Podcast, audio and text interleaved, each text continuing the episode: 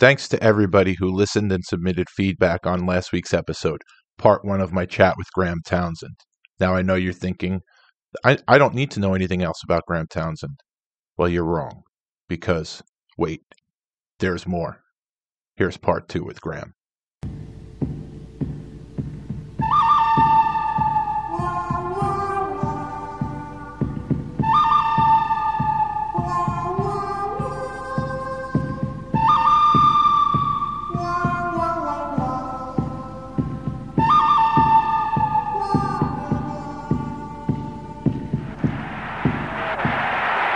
Nystrom, Nystrom really getting some good right hands in.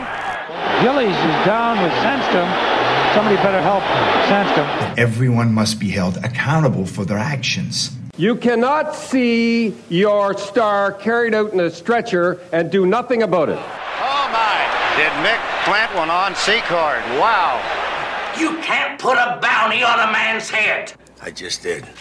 The spinning, spinning, who's he going to go after? The puck drops and Baumgartner goes right to King, flashes him. But just a minute, Al Arbour has won mm-hmm. four Stanley Cups, so don't start telling Al Arbour what to do, you and John Davison. Take care of Mason Tucker. Here slams Carlson.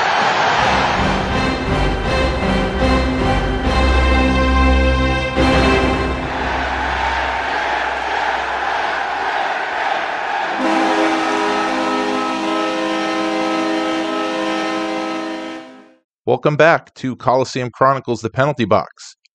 I'm your host, Joe Lizito. So I hope everybody had a great Thanksgiving. Uh, I hope that uh, if you wanted to have an isolated Thanksgiving, that you did. And I hope that if you wanted to have a larger scale Thanksgiving, that you did also. It's not for me to judge. And uh, I hope whatever you decided to do, you had a wonderful time. I know personally, uh, while I didn't watch much football, Uh, it was nice to see the Redskins beat the Cowboys. It's always nice when the Cowboys lose. I mean, let's face it, unless you're a Cowboys fan. But, um, you know, Redskins uh, Redskins took care of them, and uh, that was nice. And I, the Lions played Houston, I think. I think Houston won. But um, we spent it, just the four of us. We, we ate some good food. We watched some movies. And uh, it was just a wonderful day, uh, just a relaxed day. There's uh, very few days now where the four of us are actually together and someone's not working or going to school or anything like that. So the fact that the four of us didn't have anything planned that day and we could just kind of veg out and enjoy each other's company and, like I said, watch some movies, eat some food. It was uh, it was a wonderful day for me, and and uh, I hope that uh, you people had a good Thanksgiving also. So um, let's get right down to it, shall we? This is episode forty. Well, part two of episode forty, and this is where uh, I may have shortchanged myself because this is probably episode like fifty-two or fifty-three, but because the multiple part episodes, I, I've ne- I didn't make their in- make them individual numbered episodes. Easy for me to say, right? Um, I'm only up to number forty, but I think this is actually like the fifty-second or fifty-third episode, but let's keep it as is. You know, I've, uh, I'm a, I don't like change. So this is part two of episode forty, my chat with Graham Townsend. And um, the feedback on episode one was unbelievable. Uh, I knew, you kind of know when you're talking to someone um, what kind of what kind of feedback you're going to get. And, uh, I, you know, I've been fortunate. Like, like um, you know, Darren says a Fourth Line Voice about my show and Alex's show and his show. We're the mom and pop shops of the... Uh, podcast world. We don't have the numbers or the following of uh, the big boys, and that's fine with me. And um, I know that uh, there, there's a, a group of you out there that really enjoy the uh, the content that I bring, and and uh, I knew when I was speaking to Graham that this was going to be a hit. Um, he's just he was an unbelievable guest, and um, you know, I think this is probably the first show that he's done. I don't know if it's the first show he's ever done. Probably not. But um, I think he's going to be on a lot more in the near future, on a lot more shows, and uh, and uh, definitely, uh, regardless of the show, regardless whether you listen or not, if you see Graham is uh, appearing on any podcast, definitely make sure to tune in because I know I will. So this is part two, and uh, I think that uh, I think you'll enjoy it. I know I did. So uh, stay tuned for that. Just let's get a few things out of the way first. Uh, whichever platform you are listening to this on, is that. Whichever platform, yeah, well, whatever. However you're listening to this, please subscribe to the show. And if you could like, rate, and review the show also, uh, helps it out, helps grow the show. Um, slow and steady wins the race, right? I mean, uh, I don't have the, uh, I, like I said, I don't have the following of some of the bigger names. I don't have a name uh, in the industry, whatever. And that's, like I said, that's fine with me. But of course, uh, I'd like more people to listen. Uh, no matter, no matter how many people listen, I always want one more, right? You always want, you always want more, I guess. But, uh, but it's, re- and again, it's not really for me. It's because of the amazing stories that these guys tell. So, uh, if you could subscribe, like, rate, and review the show, uh, it will help, uh, it'll help grow the show. So, uh, I appreciate that. If you could take a minute to do that, that'd be great.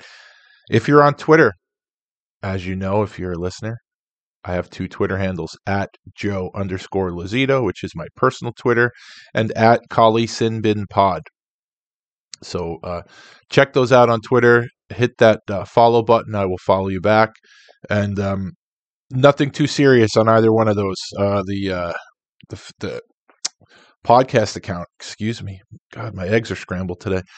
Uh, the podcast account has uh, Islander content, Islander birthdays, Islander fight pictures. Uh, I've been posting some retro, well, I guess they're not retro. They are vintage pictures of myself from uh, the nineties with uh, various enforcers um, back when I would buy those little uh, disposable cameras. And, uh, you know, I stumbled across uh, an envelope of these these photos in there. Yeah, I have awesome hair in there. So uh, if you like that stuff, definitely uh, that that stuff. That's the kind of stuff you'll see on the uh, on the podcast uh, Twitter, and not on my regular Twitter. It's really not much beyond sports. Uh, nothing, like I said, it's it's all pretty lighthearted stuff. You're not going to get a lot of the nonsense you get on probably a lot of your other friends' uh, uh, social media. Similarly uh, to the Twitter account for the show, facebook.com slash Coliseum Chronicles podcast, and Instagram. Coliseum underscore Chronicles underscore podcast. So I know not everybody is on all these platforms. So whichever platform you're on, or if you are on all of them, please give it a follow, or uh, I don't know. What do you, what do you, I guess it's follow, and uh, and I'll follow you back. Um, if you have a page on Facebook that you want me to like, like my page, I'll like yours back in return. You know, there's enough goodness to go around. So let's uh, let's try to help each other out. You know. Um, I forgot to say what I normally say. If this is your first time joining me, welcome. Actually, if this is your first time, please go back to the last episode, listen to part one with Graham, and then come back and listen to this. Uh, and then when you're done with that, go back into the uh, into the archives and check out my previous episodes. Um, I think you'll enjoy it. If you're here, you're here for a reason. So you probably will enjoy the uh, past episodes as well. And if you are returning, welcome back. Happy to have you back here. When you go on my social media, you will see that I do have merchandise available with my uh, logo, which I love. I'm staring at it right now. I have a giant flag hanging in the room here with my logo on it. And no, I'm not an egomaniac. I really didn't pay attention to the dimensions when I ordered it. I thought I was ordering something about twenty percent of the size of this, but uh, it's not too bad anyway. The logo is pretty great. It is teespring.com slash stores slash Coliseum hyphen Chronicles hyphen merch. And, uh, or scroll down to the bottom of this episode description, and there is a direct link to the merchandise store where you can get all your Coliseum Chronicles merchandise for the holidays. I do every week, I give a listener exclusive discount. This week's discount, twenty percent off everything in the store. The code is J I G S, J I G G S. And if you're an Islanders fan, I did not need to spell that for you. And I'll tell you why uh, the code this week is J I G S in a few moments. But uh, twenty percent off everything in the store. I guess uh, this is Cyber Monday, or shop small, shop local. So, um, you know, logo's pretty awesome. Your kids will like it if you're a fan of the show. I shouldn't have said fan of the show. I don't like that. I just uh, like to have friends. Fan, I don't know. It just sounds weird to me. But uh, definitely, if you uh, if you purchase something, that would be great. Uh, any way to promote the show is uh, I appreciate it. And like I said, the logo is awesome. The logo, I wouldn't be touting this logo if it was something I drew. Although if I could draw like this, maybe I would. I don't know. This is uh, pretty insane. Joe Maricich, he is a local Long Island artist. You can reach Joe at GraphicsJoker on Twitter or at loud egg dot com. Joe, as I say every week, is insanely talented. This is, uh, once you get to be a certain age, um, I guess when you're younger, maybe you're envious. And then once you get to be a certain age, you're just like, I don't think you, I don't think you're envious anymore. I think you just really start appreciating things. And uh, I don't exactly remember when that started for me, but when I see people like Joe and the stuff that that they create, it is just unbelievable to me. Like, I do I wish I could draw like this? Yeah, fuck, that'd be amazing to be able to do something like this, but I'm not envious of it. I could just sit back and appreciate how talented this man is. And uh, please, if you have any sort of project, I know the holidays are coming, I don't know what kind of schedule he is, but if you have any sort of project that you'd like uh, personalized for someone that you love, definitely hit up Joe, because the artistic genius is uh, putting it lightly. Definitely hit Joe up. I'm sure if he can make it happen, he will for your holiday uh, presents for your loved ones. So, Graphics Joker on Twitter, loud egg dot com. Well, as we all know, this past Thursday was Thanksgiving. And if you're like me, you stuffed your face. And if you're like me, you don't need it to be Thanksgiving to do that either. But if you are looking to shed some of those Thanksgiving pounds, and as you know, the upcoming weeks, you are going to eat a lot of crap with the holidays coming up. The best way to get in shape if you live on Long Island or in one of the surrounding boroughs, Belmore Kickboxing and M M A. Belmore Kickboxing and M M A is Long Island's premier mixed martial arts gym. They're open seven days a week. They have classes for men, for women, for kids. Private sessions are also available. Professional fighters like John Volante, Gregor Gillespie, Andre Harrison, Chris Algieri, Adam Kaunachki train there, and hundreds of people, regular Joes like myself, have walked through those doors. It's it's such a great environment. It's it's a place. It's a real life environment. You know, it's not there's no pretense there, and uh, it's just a fun time. It makes you want to go back there. It makes you want to go work out. It makes you want to get in shape. The gym is located at twenty-five fifty-one Merrick Road in Belmore. Phone number is five one six, six seven nine, five nine nine seven. The website is belmore kickboxing m m a dot com. When you contact them, please ask for Keith Trimble. Keith is the best trainer in the business. Keith is a good friend of mine. Uh, I mean, really, he's just, he's a great guy. He really is. He's just an old school guy. And, um, you know, he cares about his clients. He cares about his friends. You cannot go wrong training with Keith.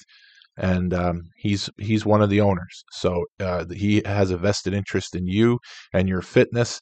And, um, you know, it's his it's his business on the line. So he he cares about you. So definitely ask for Keith. Mention that you heard about the gym on the show, and you will get one free class for yourself or your kid or your loved one or whatever. It doesn't matter. Reach out to them. Tell them you heard about the gym on the show. Tell them that you'd like to get your free class, and then Keith will take it from there. Belmore Kickboxing and M M A, train where the champions train. Now, if you like this show, chances are you're familiar with the shows I'm about to tell you, but just in case you're not, the O G of the Enforcer podcasting business is Darren from Saskatoon. His show is The Fourth Line Voice. Now, this is very important. Darren is on the Hockey Podcast Network. They have a ton of shows on there. Uh, Darren's show, along with Terry Ryan's show, happen to be my favorites. Uh, I never miss an episode. If you subscribe to the Hockey Podcast Network, every show they do ends up in your inbox, and uh, that's for you to pick and choose. Darren does two shows a week, and uh, he has a show. Well, there should be a show coming out today, which is Sunday. I'm recording on a Sunday, even though you're probably listening on Monday. Uh, I don't know which episode is coming out today, but he did post something yesterday about uh, upcoming episodes. And one of the episodes, which I hope is coming out on Wednesday, is with uh, a person you've heard me mention before. His name is Jukka. Jukka is a mutual friend of Darren and myself from Finland. And Jukka's been involved in uh, in hockey for a very long time. And I know what you're thinking, you know, Finland and, you know, everyone. It's funny because Finland, you go Finland, Sweden, and they, I don't know if they still do, but like they hate each other. Um, but I know the whole European thing, I get it. But Jukka is, uh, Yuka's more North American than many of the North Americans around here uh, today, and uh, in terms of his uh, hockey preferences. And um, Jukka has a really, uh, he doesn't have an interesting story. Jukka has a lot of interesting stories. So um, I really recommend that. Uh, I mean, I recommend you check out all Darren's shows, but If the episode with Yuka is the one coming out this Wednesday, I really recommend you listening to it. I can't wait. I've been busting Yuka's balls to get on Darren's show for months now. And, you know, it's easy for me to say because I ha- I don't have to deal with the nine-hour time difference between uh, Finland and Saskatoon, but they made it work. And um, I really can't wait for this episode to come out. So I cannot recommend enough this episode that is coming out. And uh, hopefully uh, hopefully it lives up to my advanced billing, and, and I'm pretty sure that it will. So definitely check, well, check out, like I said, check out all of Darren's shows, but do not miss the episode that he has coming out with, uh, with Yuka. A lot of interesting stuff that will be discussed in that episode. Also, if you are listening to this, if you listen to Darren's show, you probably in your life have watched a hockey video on YouTube, hockey fight video on YouTube. And if you have, chances are it was on the Fourth Line Voice YouTube channel. But in case you haven't, definitely go on YouTube, look for Fourth Line Voice, hit that subscribe button, and fall down the rabbit hole for a couple of hours. He's got, uh, I think, over twenty-two hundred fights on there. And uh, if you like hockey fighting, chances are your favorite guy is on there too. So definitely, uh, definitely check out his show and check out the YouTube channel. One of Darren's latest guests was Alec Olin Salen, the host of the Five for Fighting podcast, which has been on hiatus for a bit now. But if what Alec said is true, and I have no reason to doubt him, uh, he should be releasing a new episode shortly. He has been very busy, and uh, he's also been recovering from COVID. But he sounds great, and um, sounds like he's ready to go again. So if you haven't listened to the Five for Fighting podcast, definitely uh, take this opportunity. Go listen to some past episodes and get ready for the new ones, because uh, I think they're uh, they're headed your way. If you're on Facebook, Alec is the boss of two very good pages on Facebook. Uh, the Enforcer Appreciation page, uh, over twelve or thirteen thousand members, lots of enforcers on there. And listen, I'm not going to lie. Seems like lately there's an influx of idiots on that page. The good thing about the page, however, is they kind of flush those guys out pretty quickly. So, um, but yeah, I don't know what it. I get it's like everything else, you know. Once something gets a certain certain level of, um, I don't even want to say notoriety, but uh, attention, let's say, uh, you're going to draw from all all walks. And uh, lately, it just seems like there's a bunch of idiots on there. But Alex on top of it, he, and his uh, his foot soldiers there are on top of it too, so they kind of weed out the idiots. But um, don't let that deter you, because there's plenty. There are some uh, former players on there that are very active, and and they're really, if you're a fan of the role, they provide an insight that you just can't get anywhere else, and nor would you want to, because why not hear it right from the horse's mouths? So definitely check out the Enforcer Appreciation page. Also, Alec recently started a Q S P H L slash L N A H jersey and equipment page on Facebook. If those letters do not mean anything to you, they may when I tell you that is the infamous Quebec League. Quebec League's known to have a scrap or two, maybe not so much anymore, but back in the in the heyday, um, it was uh, it was a pretty violent and physical league. And um, one of the things that uh, they always did, they had these really interesting jerseys, and um, and I'm I'm a big fan of the uh, jerseys. I, I'll be honest, back in the day, I didn't really follow it too much, and I think part of the reason why was I would get all these tapes from the league, well, not from the league, from fellow collectors. I would get all these tapes, but they didn't have lists, and they're all all the commentary was in French, or there was no commentary at all. So I didn't know who I was watching. So while the fights were very entertaining, I just it was hard for me to follow along, and I never really got into it too much. But I think with the state of the game now, uh, I'm taking uh, more of an interest in some of the. Uh, some of the old school uh, Quebec League stuff. I know I have some D V Ds on the way of a few players like Joel Theriault, someone I've been a fan of for a long time. So um, so I'm looking forward to watching some of that stuff. But if you're interested in um, you know, game use, jerseys, equipment, and uh, you're not afraid of the old Quebec League stuff, definitely check out Alex's uh, Q S P H L slash L N A H jersey and equipment page on Facebook. So segueing from that, I want to uh, just say thank you to a very good friend of mine, my friend Anthony. Uh, if you follow me on social media, you know that I've been posting a lot lately of uh, stuff I've added to my uh, game-worn uh, collection, game-used collection. Uh, I've known Anthony a long time. He's a good guy. He's old school like me, and um, uh, recently uh, we hooked up. And, you know, I have said it a million times before about uh, the collection that I used to have and why I had to get, uh, why I had to sell a lot of it. And, um, you know, in case you haven't, uh, in case you didn't listen, let's say, uh, at one point I had over six hundred Enforcer sticks. I probably had forty, fifty jerseys, uh, multiple pairs of gloves and helmets and everything. And as I've said before, uh, real life comes into play. And uh, years ago, uh, my wife got uh, T-boned by a car. Uh, car got totaled. Uh, we needed a car. And um, just, you know, over the years at various points, Um, you know, like I say, real life gets in the way. You need groceries, you need this, you need that. And, um, I wish I never had to sell any of it, but I did. And, uh, and that's okay. It was, I'm lucky that I had stuff to fall back on. Uh, but over the last few years, I've been trying to rebuild my collection, and, uh, I've, I've pretty much limited it to guys uh, with Islander ties. So it's not even, uh, not even trying to rebuild a collection of just Enforcers. I mean, honestly, I could never rebuild what I had if I even, If I, well, I could if I had unlimited resources, let's put it that way. Uh, but I don't.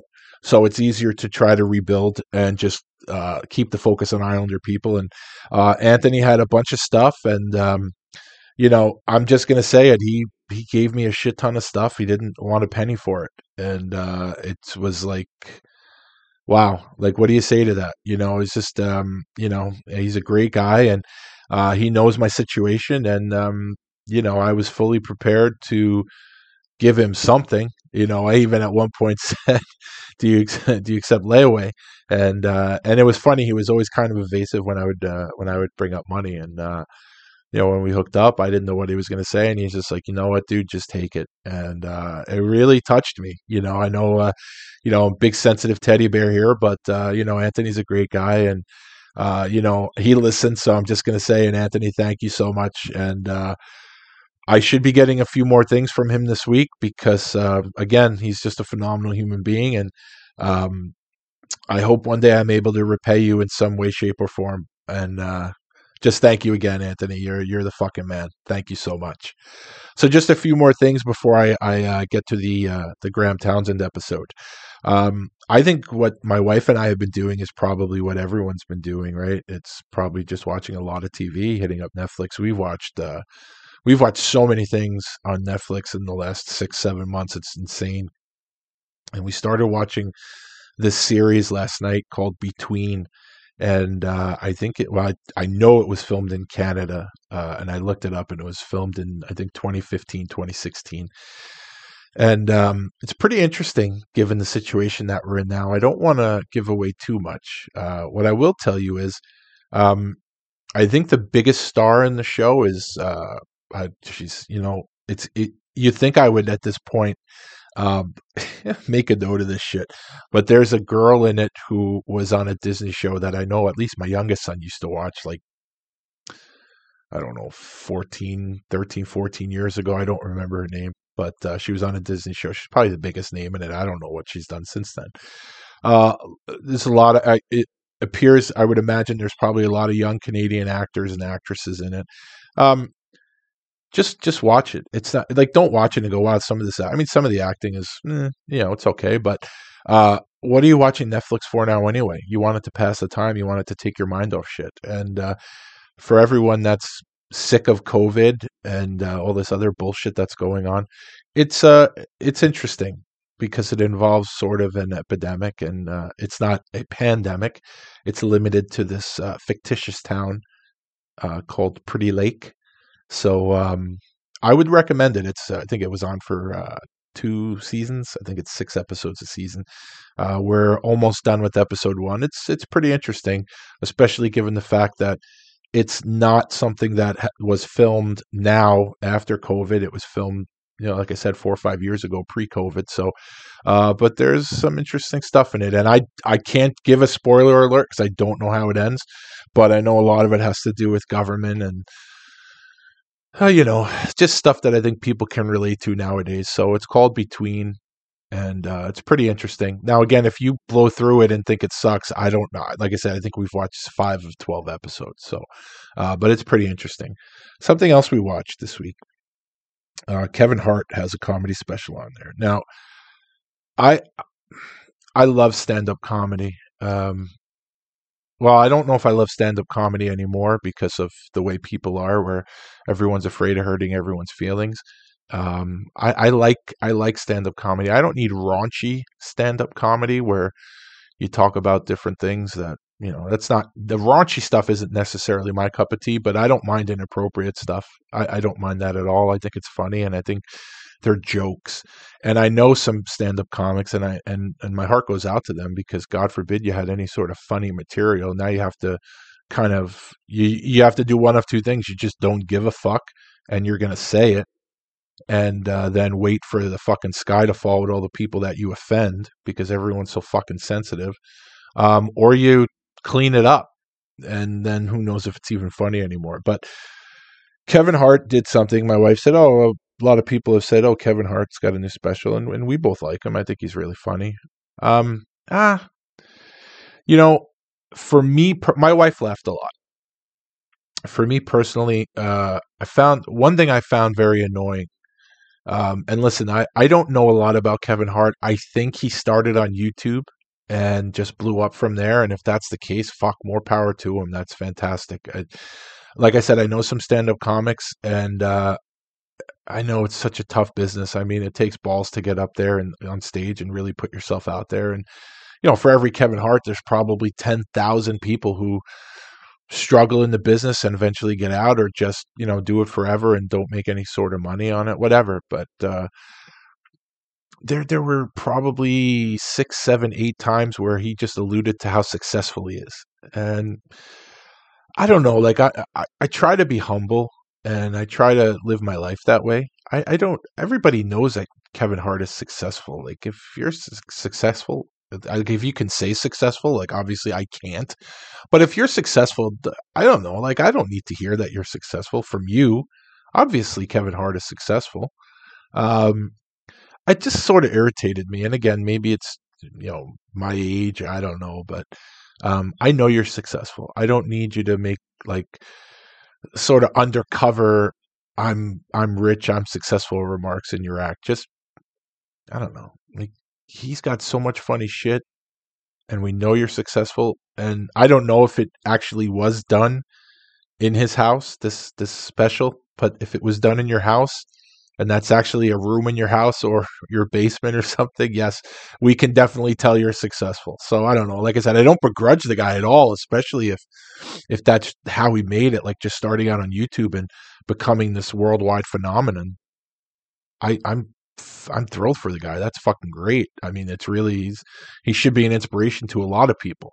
Um, but you know, and if you watch it, you'll, you'll hear it. And maybe, maybe, I don't know, maybe I'm overreacting. My wife really didn't seem to have an issue with it, but, um, I don't know. It just didn't seem necessary. And as far as comparing that special to his previous stuff, I don't think it was as funny, but what I will say is, um, I guess he just turned forty, forty-one, and he talks about certain things for men around that age, and like talking about comparing uh, men and women of that age, and uh, talking about uh, one of the, the thing I really laughed at the most was when he talks about uh, the group text that men have with their friends, and what women think might be on there at once you hit a certain age, and what the reality is. And that was probably my favorite part of the special. So um, I'm not saying to watch it or not to watch it. I, I would say watch it. Let me know if uh, if it annoys you, the stuff, you know, just talking about how successful he is, um, as much as it annoyed me.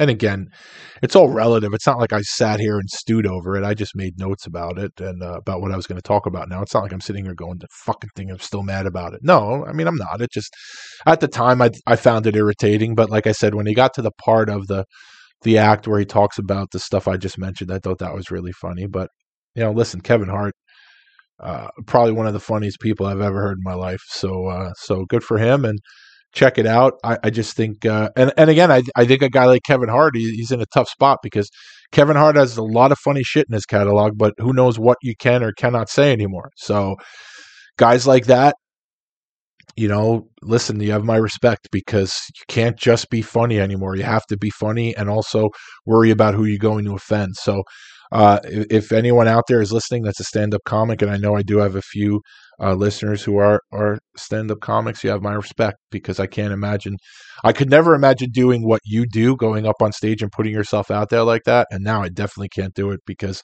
you have to worry about being funny and being offensive. So, um, so more power to you. You have my respect. So, um, the reason that the discount code this week for the merchandise is Jigs is because Jigs just celebrated a birthday over the weekend. And Jigs is one of those people, if you're a hockey fan, you don't need the last name, but it's Jigs McDonald. Jigs McDonald is the voice of so many people's youth, uh, ho- just hockey fandom. I mean, everything that uh, I remember growing up as far as the Islanders go is narrated by Jigs McDonald. And, um, Just, just a legend, you know. I, I, I think everyone probably feels that way if you've been a hockey fan or a sports fan from a young age. Like, you know, if you're a Dodgers fan. I mean, I'm not even a Dodgers fan. I heard Vince Scully once a week on Channel Four on the Baseball Game of the Week, and he's the voice I most identify with, more so than any of the Braves announcers or anyone else in baseball. Um, you know, I heard Vince Scully once a week. I can't imagine how how amazing it must have been. If you're a Dodgers fan and you heard Vince Scully every night of the week, that must have been just unbelievable to hear someone like that. And Jigs is that for Islander fans. And um, he's just, to me, he's the best. And um, I was fortunate enough to meet uh, meet Jigs once. Didn't really have too much of a conversation with him. He was doing a bunch of things, but um, had time to sign an autograph for me. Maybe we spoke for two or three minutes, and it was just awesome to talk to someone. And you know, like I say, if you take a second right now, think of a particular Islander highlight in your head. If you're of a certain age, and chances are the highlight you're thinking of was narrated by Jigs McDonald. So uh, he had a happy birth. I hope he had a happy birthday this weekend. And uh, Jigs is the discount code this weekend because uh, he's a legend, and um, I love him. I love him. So happy birthday, Jigs! Don't forget now. This week, uh, when's the first? Tuesday.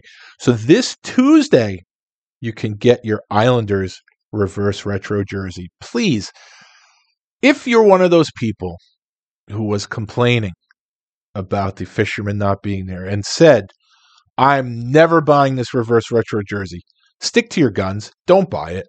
Don't be like these celebrities who were going to move to Canada and then, of course, never move to Canada, which is good for Canada, of course. But if you say you're not going to buy one, don't buy one, because I'll tell you what, my wife saw one the other day, and she said, you know, she's not going to get one. I don't think she, she has any interest in getting one, but she said they look really nice. She saw them all done up with name and number and stuff, and she said they look really nice. And I don't I don't think she has any interest in it, um, in getting one. But uh, if you said you're not going to get one, don't get one. Don't go back on what you said. You know, just stick to your guns. Don't get one. You know, just go buy one of those dorky fisherman jerseys and, you know, wear your wool hat in July. And um, complain about it more on social media. But for those of you who want to get one, like myself, remember, Tuesday, December first, they are available. I don't know everywhere they're going to be available, but I know that the uh, team store at the rink is going to have them. So uh, I would think, you know, everyone's like, well, maybe I should sit on it because there's so many people whining about how they hate it. They hate it. I'm just telling you, I don't have any stake in the team store game, uh, money game or anything like that, or profits. I'm just telling you, it's a beautiful jersey, and I wouldn't be surprised if at some point it sells out. So if you really want one, I would go grab one. And if you complained about it, don't buy one. Stick to your guns, all right? For probably for once in your life, stick to your guns and uh, and don't buy one. Final two points. Uh, good luck in life to Johnny Boychuk. Johnny uh, – Well, I, I was going to say retired, but he didn't retire, and he he's smart not to retire. He retires, he leaves a lot of money on the table. So the Islanders are going to have to do something with him, put him on long-term injured reserve or something. But um, we've seen the last of Johnny Boychuk in an Islander uniform, and, and I would imagine in any hockey uniform.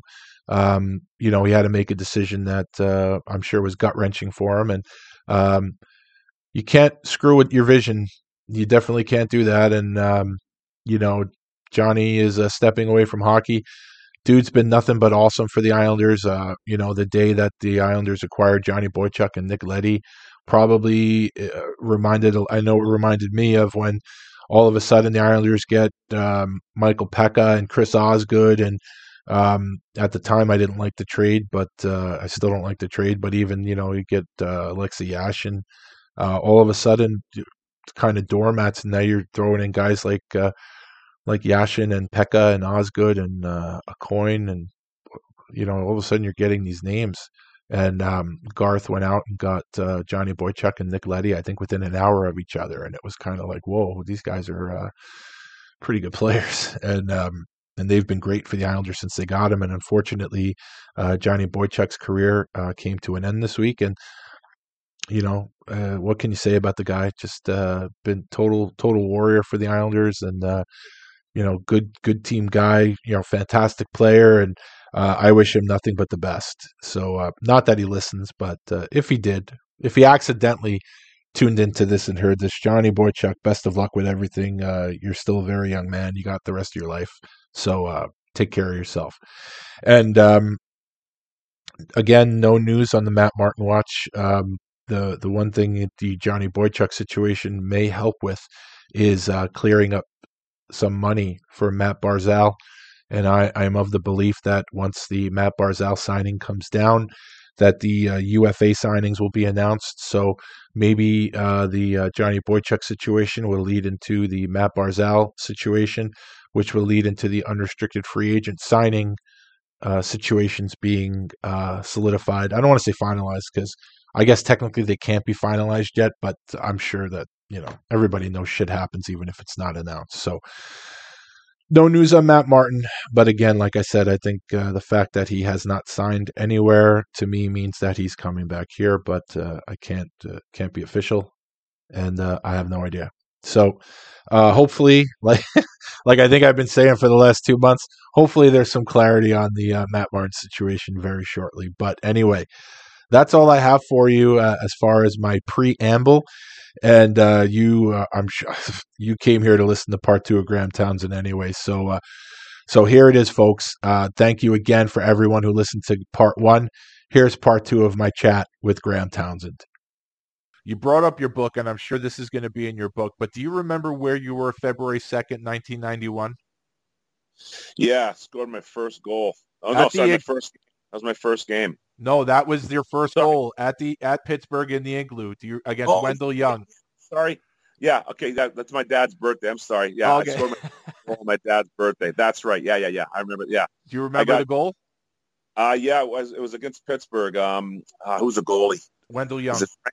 Wendell Young. Okay. I, I thought it was Frank Pietrangelo. Yeah, it was Wendell Young. Okay. Yeah, it was off a rebound. I think um, I think it was uh, it was uh, what's his face there? Um, uh, Al Peterson took a shot off the half wall. And I got the rebound and just put it put it in the uh, middle of the net. Yeah, that was my first goal, February second, my dad's birthday. That's that's right now. I remember. Yeah.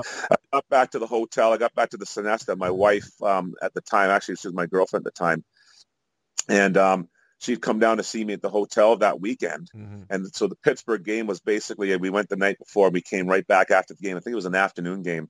And, oh, yeah, and that happened to be the game where Jágr got his first hat trick, so he kind of upstaged me. Oh, they always do that. Yeah.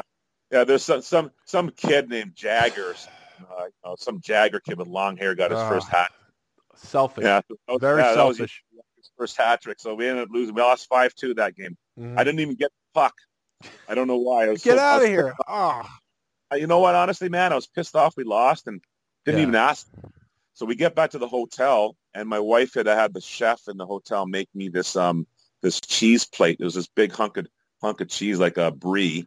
In yeah. a big circle, and had a had the the the, the Spoked Bee logo and made out of olives. Oh, wow! Like olive. So she, yeah, so, so that was uh, she's like, congratulations on your first goal. So yeah, I didn't even get the puck, man. Oh. A few years later, I contacted the Pittsburgh Penguins and asked them to send me a puck. So they did. I gotcha. Very good. Uh, yeah. Jágr probably has it. It was probably the third goal of his hat trick, and they didn't change the puck out. He probably has yeah. it somewhere. Uh, he probably has a room of pucks. He probably couldn't find it if you needed him to find it. Exactly. I'm sure. I'm sure.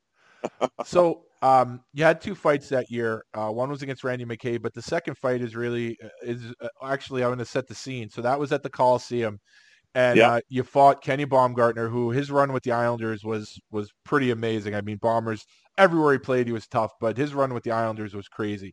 So you fought Kenny Baumgartner, and then later in the game, Uh, he almost killed Craig Janney with a check. Now, I've, I've been told a story, which I'm hoping you can either confirm or deny. Now, I've been told that in between periods, uh, you guys in the locker room were kind of figuring out, well, we, obviously we have to go after Kenny now because he almost killed Craig Janney. And I was told that you were you were ready to go him again. And Shane Stevenson stepped up and said, no, I want him, I want him.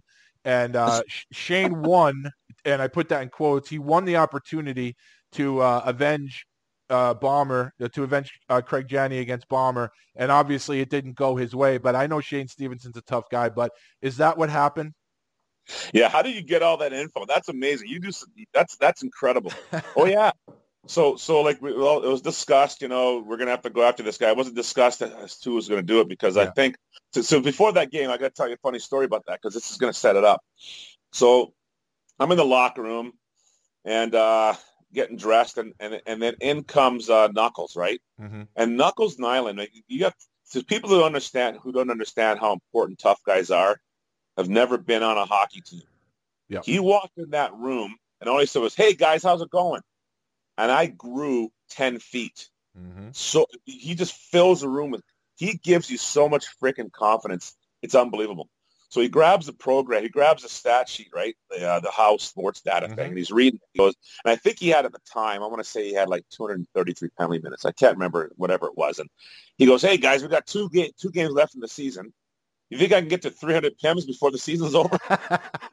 We're like, yeah, sure you can, Knox. Yeah, yeah. So I'm going to try. So I think by the time uh, this incident happened, he's already kicked out of the Islanders game. He's, he had like, I think he had like thirty minutes or something stupid that yeah, game. I, like think he, I think he fought Chenoweth maybe once or twice in that game. Yeah. So mm-hmm. he got he got kicked out. So by the time it's, now it's being discussed, but someone's got to answer the bell here. So finally there's a face-off in our zone on the right wing side. Milbury kicks me in the butt, says, get out there. Mm-hmm. So I go, okay, I guess I'm going to have to fight Bomber now. Mm-hmm. So I guess something happened where the puck was dropped and it went out of out of bounds like right away over the glass. Mm-hmm. So all of a sudden Shane comes out, he taps me in the ass, goes, "Hey, Boomba, I got him, I got him," and he tells Bob Sweeney to go to the bench. So he just takes he takes a face off, right? He loses it on purpose. It goes right to Bomber. Bomber takes a shot on net, and Shane goes, "Bomber, let's go." Bomber kind of looked. I I was skating right beside Shane. I was right there, mm-hmm. and uh, and he goes, "No, Bomber, I'm serious. Let's go." So Bomber drops the gloves, and I, I was standing five feet away. Yeah. And the first couple punches connected. He was a lefty. Yep. And just split Shane's head wide open. Mm-hmm. And uh, so Shane finished the fight. It gets broken up. His helmet's on the ice. I go to pick up the helmet, and you know the the the, the uh, tan color foam that's in there. Yeah. Red. Yep. Every inch of it is just completely red. It looked like a freaking scene from Carrie. And I remember almost puking, like, oh. Yeah. So I pick his helmet up, and so that so they both get tossed, and the game's over. And so now we're on the plane, right? We're flying back to Boston. His eye is swollen shut, and he and we're sitting beside each other. He goes, "Hey, uh, Graham, we both got to feel pretty good about ourselves, eh? We fought the toughest guy in the league. They're going to keep us up for sure, aren't they?" I look at the kid. I go, "You kidding me, man? We're going right back to the minors as soon as, as, soon as we're done." so so then we get sent back to the minors. So then, so then the last game, right? The last game, Knuckles is still trying to get three hundred, and so he needs some penalty minutes, right? So there's a face-off at center ice. I think we just scored, and Rob Brown's lined up across from him. Mm-hmm. So he grabs Rob Brown after the puck drops and just tunes him. Yeah. So then uh, he gets tossed, and so we come in the come in out. We're going to the locker room after the game, and, and there's this uh, bulletin board, eh, like a like a particle board, and there's this uh this this this patch of hair. It's stuck to the bulletin board. It's Rob Brown's plugs. Like he had a hairpiece. He had a hairpiece. Oh, yeah. And, and ripped it out of his head and, and stuck it up on the bulletin board. It was like, what? That's like a ten thousand dollars hairpiece he just ripped off the guy's head, man. Why he was wearing it when he's playing hockey is beyond me, but I guess he never thought he'd have to fight anybody. And, you know, but Knuckles was looking for penalty minutes, so he just grabbed the nearest, the closest guy, and happened to be this, this skill guy, Rob Brown. I'm sure you remember Rob Brown. Oh, yeah. Absolutely. No. I, I remember Rob Brown, and, and like you say, like he maybe didn't think he was ever going to fight anybody, but, you know, he was a bit of a pain in the ass out there. I remember Bomber went after him once when he was with Hartford, or and I think he went after him once when he was with Pittsburgh. So, I mean, he he played a little feisty. I mean, not that he was a fighter at all, but you're right. The plugs he had, I mean, and especially you know, technology and the advances, you know, nowadays you could walk right past the guy and never know it. But right. his plugs, I mean, listen, I'm not shitting on the guy. I shaved my head. I'm bald. Those plugs were pretty bad. They kind of look like Barbie doll heads. So yeah, exactly. Yeah, exactly. So yeah, he, uh, he lost his hairpiece, mm-hmm. but um, yeah. So um, so that weekend, yeah, Shane, Shane, uh, Shane, Shane definitely bit off more than he could chew. I mean, I got lucky when I fought Bomber. I was up against the boards, and um, you know, when that fight was over, I remember him going, "No, we're not done." Like, yeah, we are, dude. Please. And he threw a couple bombs at me, but um, I, I was lucky. I was bigger than him, so I could I could put him up against the boards, and I could use my weight. But he, he's the one guy you don't want to let loose. And then I, then I played with him the next year. Yep. And I remember looking at his knuckles. His knuckles are shaped like little uh, triangles, mm-hmm. and so like they're like little knives. Eh? I don't know if you've ever looked at his hands. Yeah. But they're like little knives, and I tell you, man, he he, he cut open at pretty much everybody he fought. Like, this guy was just a just a beast. Mm-hmm. And, and you know what? He's a good player, too. Yep. That's another thing people don't realize. He he was a very good hockey player. Oh, yeah. And um, was and, and he's he's a brilliant. He's got a brilliant mind. Like, yes. He's a genius, man. Yep. You know, so so like it's just, he's got he had everything going for him. He just I guess he just knew his role, and he did it very well. But there was there was a there was a um, uh, an incredible mind in, in, under you know under that helmet too. You know, he, he really knew the game very well. I'm surprised he never got into coaching, actually. He did for a few years. He was assistant, assistant coach he, at the Bruins. Okay, well, there you go. There you go. Okay, so, yeah, yeah he did coach. Mm-hmm. So, yeah, I always knew he'd be a good coach. He, uh, I remember that game like it was yesterday. I mean, that was uh, – those were good times for me. Like I, that season I was, you know, twenty, turning twenty-one. Uh, and, you know, that was every game you go into, watching Bomber and Mick do their thing. And I never forget that game. It was a pretty, pretty violent game, lots of fights. And like I said, Uh, the hit on Craig Janney, I, I was, you know, we were, uh, where I sat was up top, but it was, I was behind it, and you just heard it just echo through the arena. And then I'll never forget uh, the fight with Shane and just watch it. I mean, Shane was, I mean, listen, Shane's a tough guy, but in terms of experience and skill, Bomber at that point, it was, it was not, not even a contest. And the worst thing that happened for Shane was Bomber grabbed him and he got him, he just fed him uppercut, left uppercuts. And I remember when they were separated, the blood. And then of course, me being me, I was taping the game, of course. And then I go home and I'm watching the video, and I just like, I get goosebumps now, because I just remember like the place was going nuts, because there was probably four fights in the game, and there was the big hit. And uh, I think that was the first time I'd seen Shane fight in person. And I was just like, man, this guy's, you know, he's tough. He stood in there. I don't think he went down. I mean, he took a few and he got split open, but yeah. And then I, I have my spies, you know, uh, to get that inside info. And, uh, and I remember hearing about that, uh, the conversation that may have happened. And, uh, and, uh, but listen, that's the way hockey used to be. And, and, I, and I, I think the game is worse for it. I, I like, uh, you know, like the way you handle things yourself, you handle it like a man, you handle it in-house, and and when it's over, it's over. And it's one of the things I kind of liked about the sport back then is uh, it was a kind of thing where when shit happened, you can handle it, and then it was over. And, you know, hey, it, Bomber's doing his job. He's being a physical presence out there. He's fighting you. He's crushing guys with hits. And then when Stevenson comes up to challenge him, he just answers the bell, and then it's over with. And then everyone, yeah. everyone leaves the arena that night, and there's no carryover. You know what I'm saying? Exactly. You know, it, it was like that, too. I, you know, I remember um, my first training camp, there was two guys. I don't remember their name. Oh, actually, one guy's name was Dave Mellon. He played at Clarkson. Mm-hmm. And uh, he fought some guy that was coming out of the I H L. And these two guys, man, they went toe-to-toe, and they must have hit each other like twenty times square in the face. And right after right after that, we're at the bar having beers, and later on, yep. they're, they're, they're best friends. You know what mm-hmm. I mean? Like I, I remember seeing that, thinking, oh, my God, like this that's that's hockey. That's a hockey yep. player, you know? Like mm-hmm. they just tried to kill each other ten minutes ago, and or an hour ago, rather, and now they're at the bar having a beer, and it's like it never happened. Their, their faces are swollen, bruises and cuts everywhere. I was like, geez, you know. So yeah, that, that, it was a totally different era, you know. I think I think I think fighting got a little bit out of control in the you know two thousands, whereas it was more like guys trying to hold on to their jobs. They just had, you know, like back in the day. I, I really think of the Tim Hunters of the world and the the Bombers of the world. That there was a reason behind it, but I think. I think once uh once it got to a point where like like Tim Hunter told me a story. He says, listen, Graham, this is how it was when I played. I would I, and, and Mick told me this too. Mick told me this. He goes, Mick said, you abuse the skill guys and you fight the tough guys. Mm-hmm.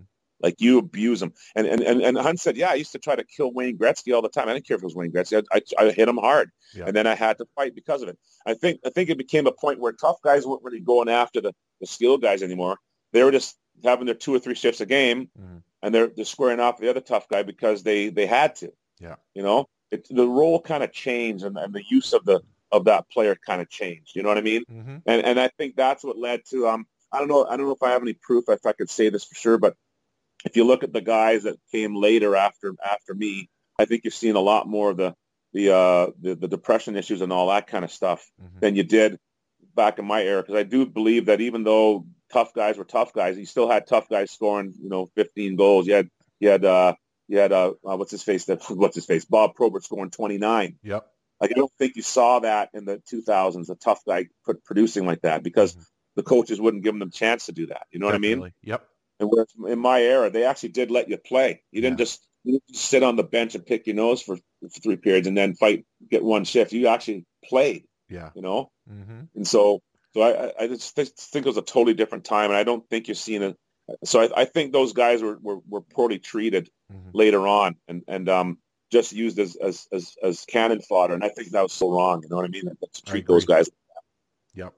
Yep. Um, Just so, uh, just to put a bow on this, Chris Nilan ended up that season with two hundred seventy-seven penalty minutes, which which is a nice total. But when you consider he only played forty-one games and he got two hundred seventy-seven penalty minutes, had he played a full season, he's probably looking at around four seventy-five, five hundred. Yeah.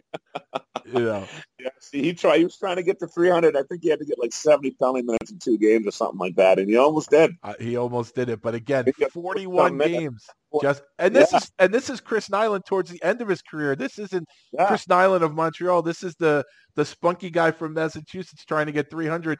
And like I said, he was twenty-three minutes short, but he only played forty-one games.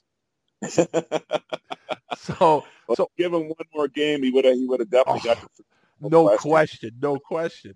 So how did that, how did you end up signing with the Islanders?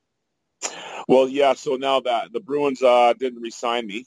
And so I just, uh, my agent just worked and worked and got me a deal with the Islanders, um, got me a one-on-one.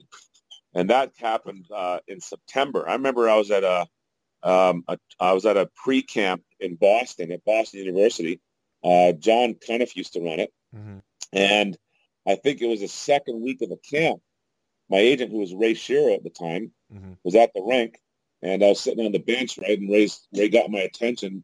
I went over to see him. He goes, hey, man. I got you a contract. I was like, I was so happy because I was getting married that summer. Actually, no, I got married that summer, and I hadn't had a job yet. I, was, I got married. Uh, uh, it was August, uh, August third, and um, and I still didn't have a job until about a month later, uh, two or three weeks later, actually. Mm-hmm. So finally got a job, and yeah, you just you just uh, worked the deal with. Yeah, he worked every team, and that's the only team that's of interest, I guess. Um, I know uh, in that training camp, I think I sent you the picture. I know that you had a preseason fight against Louis DeBrusque at the Coliseum when Louis was with the Rangers. Do you remember that fight? Because yeah. I only have the picture. And I know I was at the game, but I don't remember the fight. Uh, do you remember the fight? I do, yeah. That was a pretty even tilt. I mean, yeah. he was a rookie, actually. And um, so, yeah, I, I knew I had to fight him. So, we, yeah, we went. I, I, I actually, you, you sent me that picture. Yep. Mm-hmm. I had that. Yeah. Yeah, yeah, I remember that fight. It was just a kind of a... You know, a few punches and we grabbed each other, but it was more of an even, you know, even tilt. It wasn't, it didn't, it didn't go that long. Yeah, I don't even think I got hit. I don't think I hit him, or I, I don't even think I got hit. You know, really yeah. that hard. So, yeah. So that was pretty much it. It was a preseason fight. So you brought up, you brought up uh, your nickname. Now, obviously, you're a hockey player, so you're going to have the nickname that ends in a Y or an I E, like everyone. I'm sure people over the years have called you Townie, but. Um, I, being that I know so many of the guys that you played with the Islanders, every time if they mentioned you, uh, how did you get the nickname Boomba? Well, this is going to be funny, and it's it's not going to be a popular uh, response in, in, in today's climate, but what happened was I was playing Junior B in Toronto. Okay. And uh, my centerman was a guy named Mark Etchier. God rest his soul. He passed away uh, a while ago. Mm-hmm. And um, so we were at this team party, and he was sitting at he was sitting at a table. And there are drinks all around the table, right? You know, with, with, with, with you know, drinks in it and stuff. And and I, I was standing talking to somebody, and I turned, and as I turned my body, my torso, my hand hit the drink, and it spilled all over him. Mm-hmm. So he was this little guy, and he looks up at me. He goes, "You big boomba." The whole room went silent, mm-hmm. like, "Oh, he's dead." And I looked at him, and I started laughing. Yeah. So the next the next uh, day of practice, one of my teammates uh, said, "Hey, uh, Boomba," and I started laughing again. So the name stuck. Mm-hmm. Well, I didn't know what the name meant, right, till much later on. And, and I guess uh, this guy Mark went to a private school called, um, uh, what was the name of the school? Oh, Henry Carr. Henry Carr was a, a Catholic school. Mm-hmm. That's the name that the white kids call the black kids. Oh, okay. Yeah, because I I've heard that for years, but I never knew what it. I didn't know the, the genesis yeah. of it. But no, no one knew. Like outside of that school and that small group of people, right? That's mm-hmm. a name they made up for black people. Okay. And so I, obviously it's not a, a, a flattering thing, but it became my nickname. I, I took ownership of it. Mm-hmm. I didn't mind it. Yeah. And I, I hardly ever, I never really told that story. Like no one calls me Boom anymore, right? Right. They call me Tony now, but um, but that was my nickname for a long, long time. And, and I just, like I said, that when I got into coaching, I was wasn't going to have people call me Boomba. So people started calling me Townie or Towner. Mm-hmm. That was pretty much it. Yeah, so that's that's how it came up. But like only my closest, closest, dearest, dearest friends call me that. Like I got you. I'm talking about, you know, they they still do to this day. Someone's like, I'd say about five guys that, that, that call me that to this day. And th- these are my, my junior my junior teammates. I, I still keep in touch with, with a half a dozen of those guys, and they still call me that. And okay. I've had the name Mister T. You know, because uh, the popularity of Mister T back in the day, so I've had oh, people yeah. call me that, but that never stuck. So, yeah. so I, never stuck, you know. Just that, that I, and I, it wasn't like I was going around and people asked what my nickname was. I wasn't like saying, well, you know, the only one I held on to was Boomba. Yeah, so when yeah. they asked what my nickname was at school, I told them, you know, mm-hmm. and that was. But even those guys don't call me Boomba anymore. Right, right. All right, so we're gonna play some uh, name association because uh, obviously Islander Islander based uh, show here, and I love I loved uh, a lot of these guys I'm gonna ask you about, and I loved uh, A H L, and so um, so we're gonna just ask you about some of your teammates here. Um, first guy, I want, and we spoke about uh, Dino already, so uh, we'll go uh, we'll start with another Dean, Dean Chanel. Oh man, uh, Dean Chanel, uh, Mister Mister G Q. Mister G Q, man, he had uh, he had the nicest clothes of anybody on the team, and he, he always like what he did is he this guy was cool, man. Like he dressed he dressed to the nines all the time, eh? Mm-hmm. And uh, he all he, he he would like change out his wardrobe. I don't guess every couple of years. So what he'd do is he'd bring a, a clothes rack of all of his clothes, right, and sell them to us in the locker room. I, I bought a really I bought a I couldn't afford his clothes, so I bought a really nice tie off of him once. Wow. That's, well, he's a first-round pick. He's got to look the part. Yeah, oh, dude, I'm talking Mister G Q, man. There's no one to dress better than Dean Chanel, I'm telling you. And he was tough, too, man. Oh, oh he yeah. smokes lefty. Yeah. Um, he he made he made Bob Bugner's career, by the way. I'll yeah, tell you that. Yeah, oh, yeah. You know the fight that he had? Yep. Mm-hmm. I mean, Dino, Dino was killing him. Yep. Have you seen that fight? Oh, yeah, absolutely. Absolutely. Oh, my God. And then out of, out of nowhere, from, from ice level, as he's going down, this bomb comes out of nowhere and connects with Dino, knocks him out. Yep. I couldn't believe it. Yep. Like it was. I'm not, not disrespecting Bob Bugner, but hey, Bob, if you're out there, you know it was a lucky punch, right? I, I listen. I, I know Boogie a little bit. I, I'm sure he would say the same thing. Mo, listen, most guys that drop the gloves, uh, you if you land a punch like that, it's it's perfect timing. It's whatever it is. I mean, there's very few. I mean, there's very few. professional fighters that land that punch, you know, that highlight punch that puts a guy down, and there's always luck yeah. involved in it. So, uh, but yeah, no, I remember that, that one for sure. I did reach out to Dino to ask him about you, and he basically just said, great guy, phenomenal shape, and good teammate. And a lot of the guys I reached out to, basically, those were a lot of the things they said about you, just what a, what an amazing human being you are.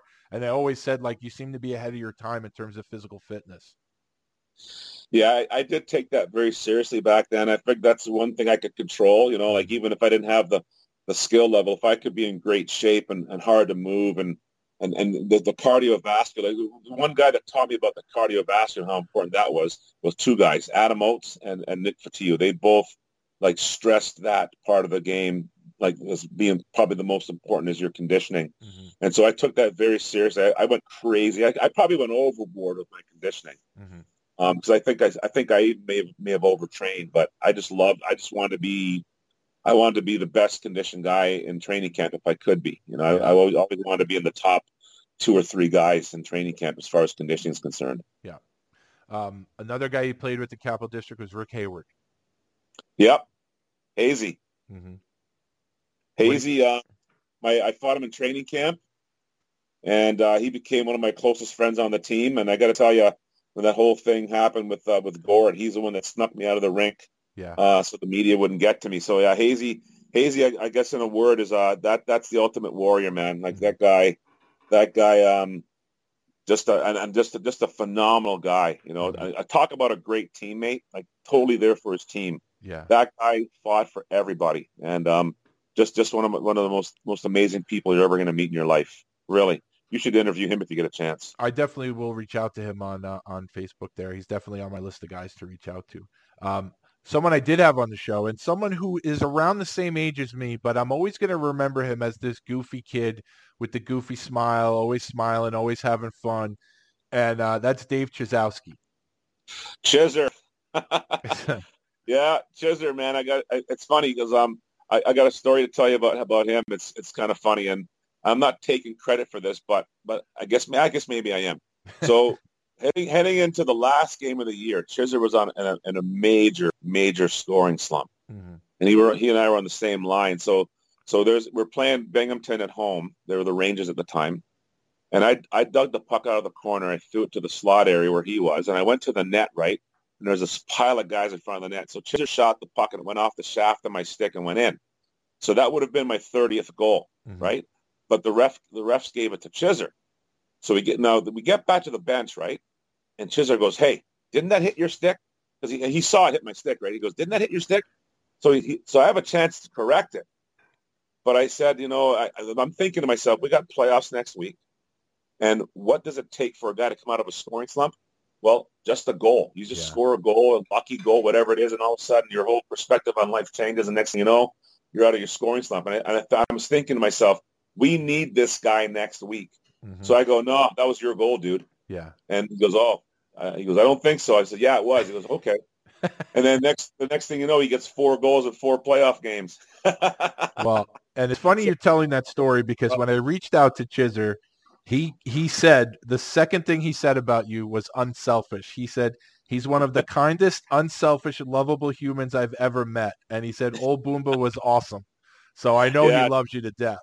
Yeah, I, I love hey, I love Chizer too, man, and, and that, that's that's a true story. And and I got like I said, I'm not I can't say I can take credit for it because who knows? Because playoffs went for a week later, but but I know, like any other hockey player knows, if you're in a slump, one way to get out of it is to get a lucky goal, a puck off your skate or something, anything, to just build your confidence. And that's why I, that's why I didn't take that goal. So you look at my career, it says twenty-nine goals, and I, I know I know it would look better if it said thirty. But I wouldn't change that for the world because I, I, I really wanted to help our team succeed in the playoffs. We ended up losing, unfortunately, four straight to, to the Red Wings, but um, Adirondack. But but I mean, Chizer was a big part of our our, our, our team. He, he had a great playoff, and like I said, four goals in four games. You can't go wrong there. No. Um. So so I, I did that because uh, you know, yeah, I, I was thinking about the team more more more than myself. You know what I mean? Yeah. So um, I, I didn't want to, I, I, I didn't want that. To, I, I wanted him to have a, a great playoff and hopefully have, help us have a deep run. Um, so that's why I did that. Yeah. Um, another guy you played with, the guy not necessarily a fighter. He didn't fight too much, but he definitely played physical, and that's Wayne Doucette.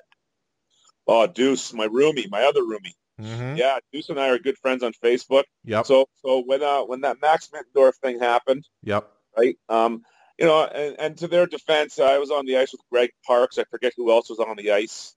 But uh, Deuce came over to help me because Mick, so I was out cold. Like I was on my back, out cold, and Mittendorf was rearranging my face. And yeah. So Deuce came over to help, right? And then who grabs him and sucker punches him? Mark Potvin breaks Deuce's nose. Oh. So here, both of us have our faces smashed open. But Deuce came to help me, man. He was always there for me, man. And he was like, just always had my back. And, and when I went over to confront Um, you know, the, the uh, Red Wings, uh, yeah. after that game, that mm-hmm. fateful game, yep. Deuce was one of the guys behind me. Yeah. Like, he was there. And and I was in front of the entire Adirondack, Adirondack Red Wings team. Yep. And I had Deuce, I had Deuce, I had Fraz, and I had, um, it was, um, It was, uh, uh, oh, geez, Phil Huber. Mm-hmm. Those three guys came, and my wife, by the way. Oh. Was Fraz smoking? Because I know he was fond of that. What's that? Was Ian Fraser, was he smoking at the time? Because I know every time he was oh, he off the ice, darts. He had a cigarette in his mouth.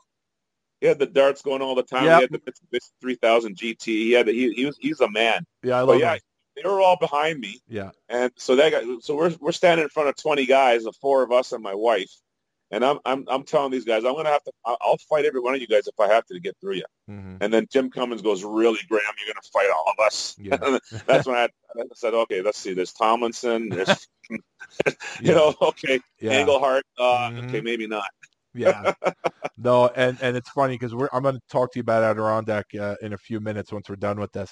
Um, another guy, you, like you played, we're talking about smart guys, okay? Like we, we talked about, Uh, you know, Dean Chanel, the guy's been a, a coach, I think, since he retired, like smart guy.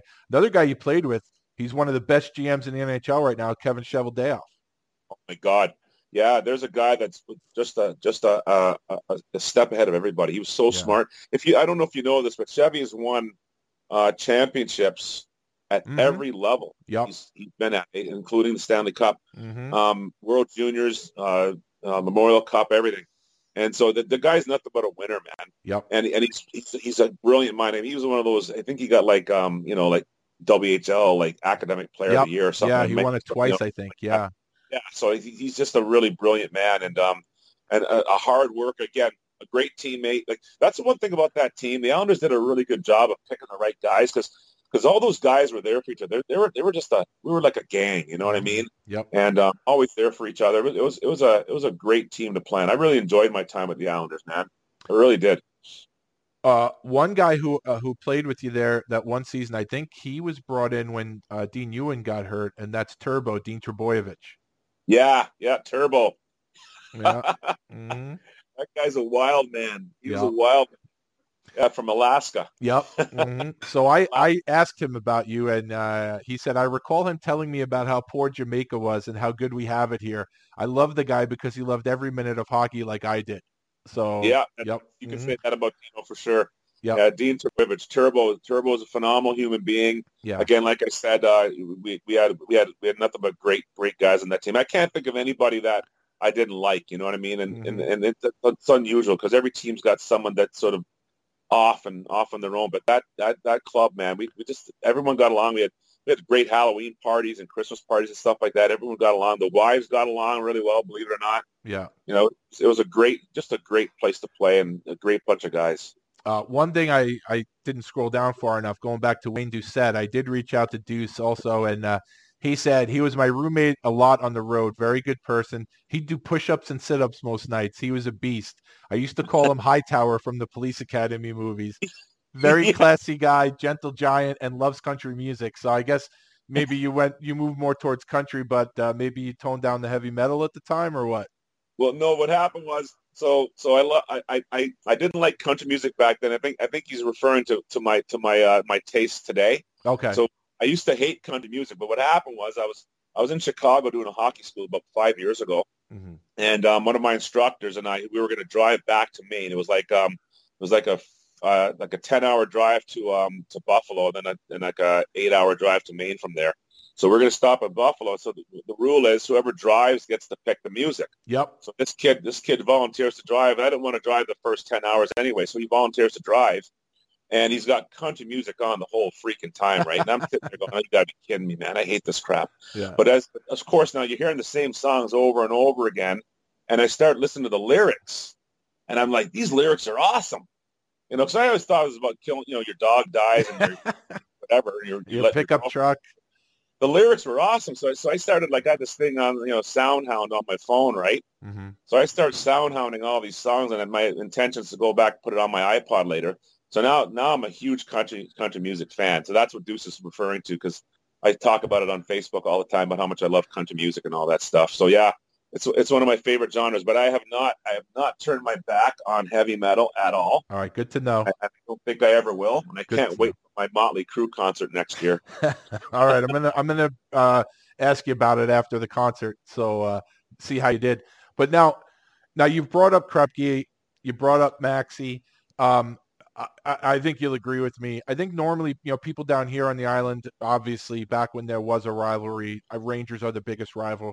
And in the American League, even though the Rangers had their team in Binghamton, I don't think there was any question that Capital District's biggest rival was Adirondack. And to be honest with you, Adirondack may have been a lot of teams' biggest rival because they had an army of guys there. I think Barry Melrose was the coach. Uh, you alluded to some of their players. I mean, they had they had a bunch of guys on that team that would just kill you. And, uh, you know, I, I think there I don't think there's any question uh, about those Adirondack games. I know that season, that, that first season there, um, you had the uh, the stick incident with Maxie, who I think you're friends with now on Facebook. It's, it, it's, yeah. It, yeah. Yeah. And it's just, to me, again, it speaks about the way hockey is, about how you battle with these guys on the ice, you go to war against them, and then it's over and, and it's settled. It's settled in the rink and that's it. And I remember, I remember when uh, I first got on Facebook and I, I saw you and I saw Maxie there, and I speak to Maxie on Twitter all the time. Uh, just about it, it. I love seeing stuff like that because what, what happens in the rink, what, no matter how severe it is, it, it should be settled there. And I, when I saw you and Maxie were friends on Facebook, I thought that was great. Uh, you had a fight. I know I, I watched it. You had a good fight that year with Dennis Vial, but talk about those games, the games against Adirondack, because those were just absolute wars. Oh man, high anxiety. Okay. And it, it, it, it, it permeated, it permeated the entire building. Right, like from top to bottom. So you you you knew, you looked at the schedule, you're like, oh, twelve times, oh shit. Mm-hmm. You know, you knew there were going to be absolute wars. I mean, there was one time in a in a playoff game during warm up, we spent ten minutes spearing each other, and, and our, our our guys on our side of the ice, their guys on their side of the ice, and we spent the half half the warm up pushing and shoving and spearing each other. Didn't even warm up. This is a this is before a playoff game. Yeah, I mean. Think about it. Mm-hmm. So yeah, those those those those are those are some major wars. There was a guy named Megaphone Mike, and I hated this guy. Like sometimes, you know, when the, when the rink gets a little bit silent, you, this guy had a megaphone. He'd yell out, you know, Townsend, you suck. Like they were always on my ass in that building every time. So so like so years later, I'm playing in Houston, right? Mm-hmm. Like one time, one time I, I was uh, I was suspended, and I was at I was at the Glens Falls Civic Center. And, okay, you're going to think I'm crazy. I hope no one thinks I'm nuts, but I wanted to beat Megaphone Mike up. So I'm sitting in my seat, right, and I see where he sits. He sits behind the bench. I saw him get up and go to the bathroom. And I thought, oh, here's my chance. So I start walking to the bathroom, right, and I swear to God, someone I saw stops me and says hello, and I start talking to this guy, yeah. And I couldn't get away from him, and I see Mike come out of the bathroom and I was like, oh, shit, this lost my opportunity. I was going to go in there and say, hey, you got something to say to me now, you know, that kind of thing, and then see where it went. But I was going to fight him. I was going to fight Microphone Mike. So so years later, years later, Gordo was playing for us in Houston, right? Yeah. And we're in, Orla- we're in Orlando. So I'm coming off the ice after warm-up, and some guy's leaning over the over the top of the tunnel, and he's yelling down to me. I look up. It's Megaphone frickin' Mike. He's down to visit Gord. He's down there to visit Gord Krupke. And he goes, hey, Graham, how's it going, buddy? Hey, I'll see you after the game for a beer? And I'm like, yeah, you'll freaking see me all right. And I kept walking. So I'm going into the bar now, and I go, I'm going to, I'm going to, like, I got to start something with this guy because I don't like him. Yeah. Get to the bar. He's got a huge smile on his face, two beers. He gives me a beer. And he's, hey, man, how you doing? You know, cheers. You know, hey, man, I'm sorry about what happened in the past. You know, I was just doing my job. I remember looking at the beer. Yeah, it was open. I go, there's no freaking way I'm drinking this beer. I kind of like, I kind of like snuck it, snuck and I pretended I was drinking it, you know. And yeah. I put it down and I ordered another one, just in case, just in case. There's no way I was drinking that beer, man. But yeah, he ended up being a great guy, mm-hmm. And he just said, "Listen, Graham, I just have fun at the games. You know, like my my job is to get you guys off your game. I'll say whatever I got to say." And you know, I said, "Yeah, well, you do a good freaking job, buddy." Because I used to hate you. I, I told him about the, the bathroom incident. I said, "Yeah, I almost followed you in the bathroom one time to kick your ass." And oh, oh my God, thank God you didn't do that. You know? But yeah, so, so that so, so another incident was um, we were at home, and they used to have more fans than we did. Yeah. And so I'm coming on the ice. I also don't just remember how how our locker room was set up, but you come off the ice, you have to kind of walk down that aisleway, then down some steps, and then through the Zamboni door. Mm-hmm. And they used to put this uh, this this rope up so, to keep the fans away from us. And so there's these three guys. I'm coming on the ice for warm up, for freaking warm up, and they're chirping, you know, call me a pussy and all this stuff. And thinking, oh, for crying out loud, these guys are here early. So the whole warm-up, they're on the glass, giving me the finger and all kinds of stuff, and I'm just ignoring them. I get off the ice, they're there again. Every time I got off the ice and on, and on the ice for each intermission, they were there. So come on for come on for the third period, and there they are again. Yeah. So finally I said, you know what? When this game's over, if those guys are there, I'm going to grab one of them and just shake the shit out of them. So I get off the ice, and I'm looking for them. And what do I see? My wife has one of them by the throat, and she's pointing in his face. And I go, honey, what's going on here? She goes, I got this. He's like, oh, okay. So so after it's over, they leave. And I go, what the hell was that all about? She says, well, um, one of the ushers told me that there are three guys bugging your husband. And she goes, okay. And, and he said they were they were throwing racial slurs at him. See, I couldn't hear what they were saying through the glass. Right, right, okay. So my wife heard that they, my wife's white, by the way. She said yep. she heard they were throwing racial slurs at me. Mm-hmm. So she went down to, and she went down to, to challenge one of them. She, was, she said her intention was to let him know that that was her husband and that if they had the balls to say that to his face after the game, that they're welcome to stick around. Yeah. And then while she was saying it, her reaction, she just instinctively grabbed the guy. So she was basically asking the guy to stick around and say it to my face. And, you know, if you have the balls to say it to his face, please stick around. I'd love to see you do it. Oh my and God! That's fine, but that's my wife. You don't mess with me; my wife will kill you. I love it. So, so, but but but it backfired though. All the fans from Adirondack were saying, "Ah, Townsend, you pussy! Your wife has to fight your back." Okay, please, thanks a lot, honey. Oh, listen, that she sounds. I I met her for about thirty seconds at the alumni thing a couple of years ago, so I don't know her, yeah. but she sounds terrific. So, uh, so I love. I'm sure. Listen, I'm sure my wife would be the same way. So, uh, so yeah, that that's fantastic. But I mean, in a way, she did you a favor because the worst thing you could have done was actually grab one of these guys. Yeah, I would have gotten in a lot of trouble for sure. Yeah. But mm-hmm. back in those days, I was I wasn't the smartest guy. I I, I would have done it. Mm-hmm. But yeah, she definitely saved me from uh from getting in some serious trouble because there definitely would have been assault charges laid on me for sure. Yeah. And then and then and then, and then later on, there'd be no green card. Yeah. You know, with that on my record. So so the couple of years that you had, I mean, everywhere you played. Everywhere you played, when you got a chance to play, you put up points. And when you're in the minors, it always led to call-ups. And this uh, uh, ninety-one ninety-two, you got seven games up with the Islanders. Um, and you play, you know, we talked about Bomber already. Uh, you want to talk a little bit, uh, of, you know, you mentioned Mick Vukota, who Islander legend. The guy is, I mean, the guy's done everything he can do up here. Uh, I've had him on the show. Him and I are really good friends. Uh, uh, even though it wasn't for a very long time, what was it like playing with Mickey? Uh, again, awesome. Um, Mick, Mick's another great teammate. Would fight anybody, anytime. Always there to help, help you, help us out. You know, help, especially when you got called up. He really was really welcoming. Yeah. You know what I mean? So like, like Mick's, Mick's just a wonderful human being, also, man. Like I said, you know, there's not one single guy on that team that you could say you didn't like. You know what I mean? They're all and they're and there's such a good, a closely knit group of guys. You know, yeah. Like after practice, the, the whole team went out for lunch together and stuff like that. You know, there was a kind of a a, a ritual. You know, and. Yeah. And so, so like Mick was one of the leaders in making that happen too. Like he's always really adamant that the guys who would hang together and stuff. And so, he was sort of a the conduit to make all that happen.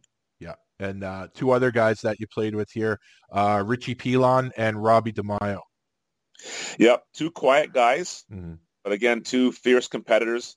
Wonderful teammates, um, always there for you. Stick up for you know, stick up for you at, at the drop of a hat. But there's quiet leaders, eh? Like just mm-hmm. they didn't really say a lot. They just did. They let their play do their talking for them, and um, just like I see Robbie DeMaio every year at these, this uh, charity event down in Florida. He actually goes down there. It's uh, the, uh, the, the, the it's uh, the Bruins alumni show up to this thing. It's a, it's a charity golf tournament for a um for a, a young hockey player who uh, passed away in a car accident. Mm-hmm. And um, he's always he's down there representing both the Bruins and the Lightning because a lot of the Lightning guys uh, show up to this thing. It's it's it's in Tampa. Yeah. So I see I see Robbie every year and uh and. In uh, January, probably won't be seeing him this year. Yeah, but uh, he's out there every, every other year, though. Um, now, obviously, even though short time with the Islanders, I have to ask you about playing for Al Arbour. Oh man, legend, legend, man. Um, I, I, I couldn't believe I was playing for Al Arbour. You know, again, seeing him win four Stanley Cups, and he was like a, he was a coaching god. So yeah, it was, it was great playing for him again. Wonderful human being, right? I didn't really get to know him very like too close personally, but just the way he treated the guys, the way he talked in the locker room, the way he communicated, you could just tell he cared about his players, you know. That's the that's the feeling I got from him. Mm-hmm. And in the seven games, you did score one goal. It was against Quebec. Do you remember the goal? Yeah, Ray, uh, Ray Ferraro told me um, next time he gets a chance coming down the wing, just go right to the frickin' net.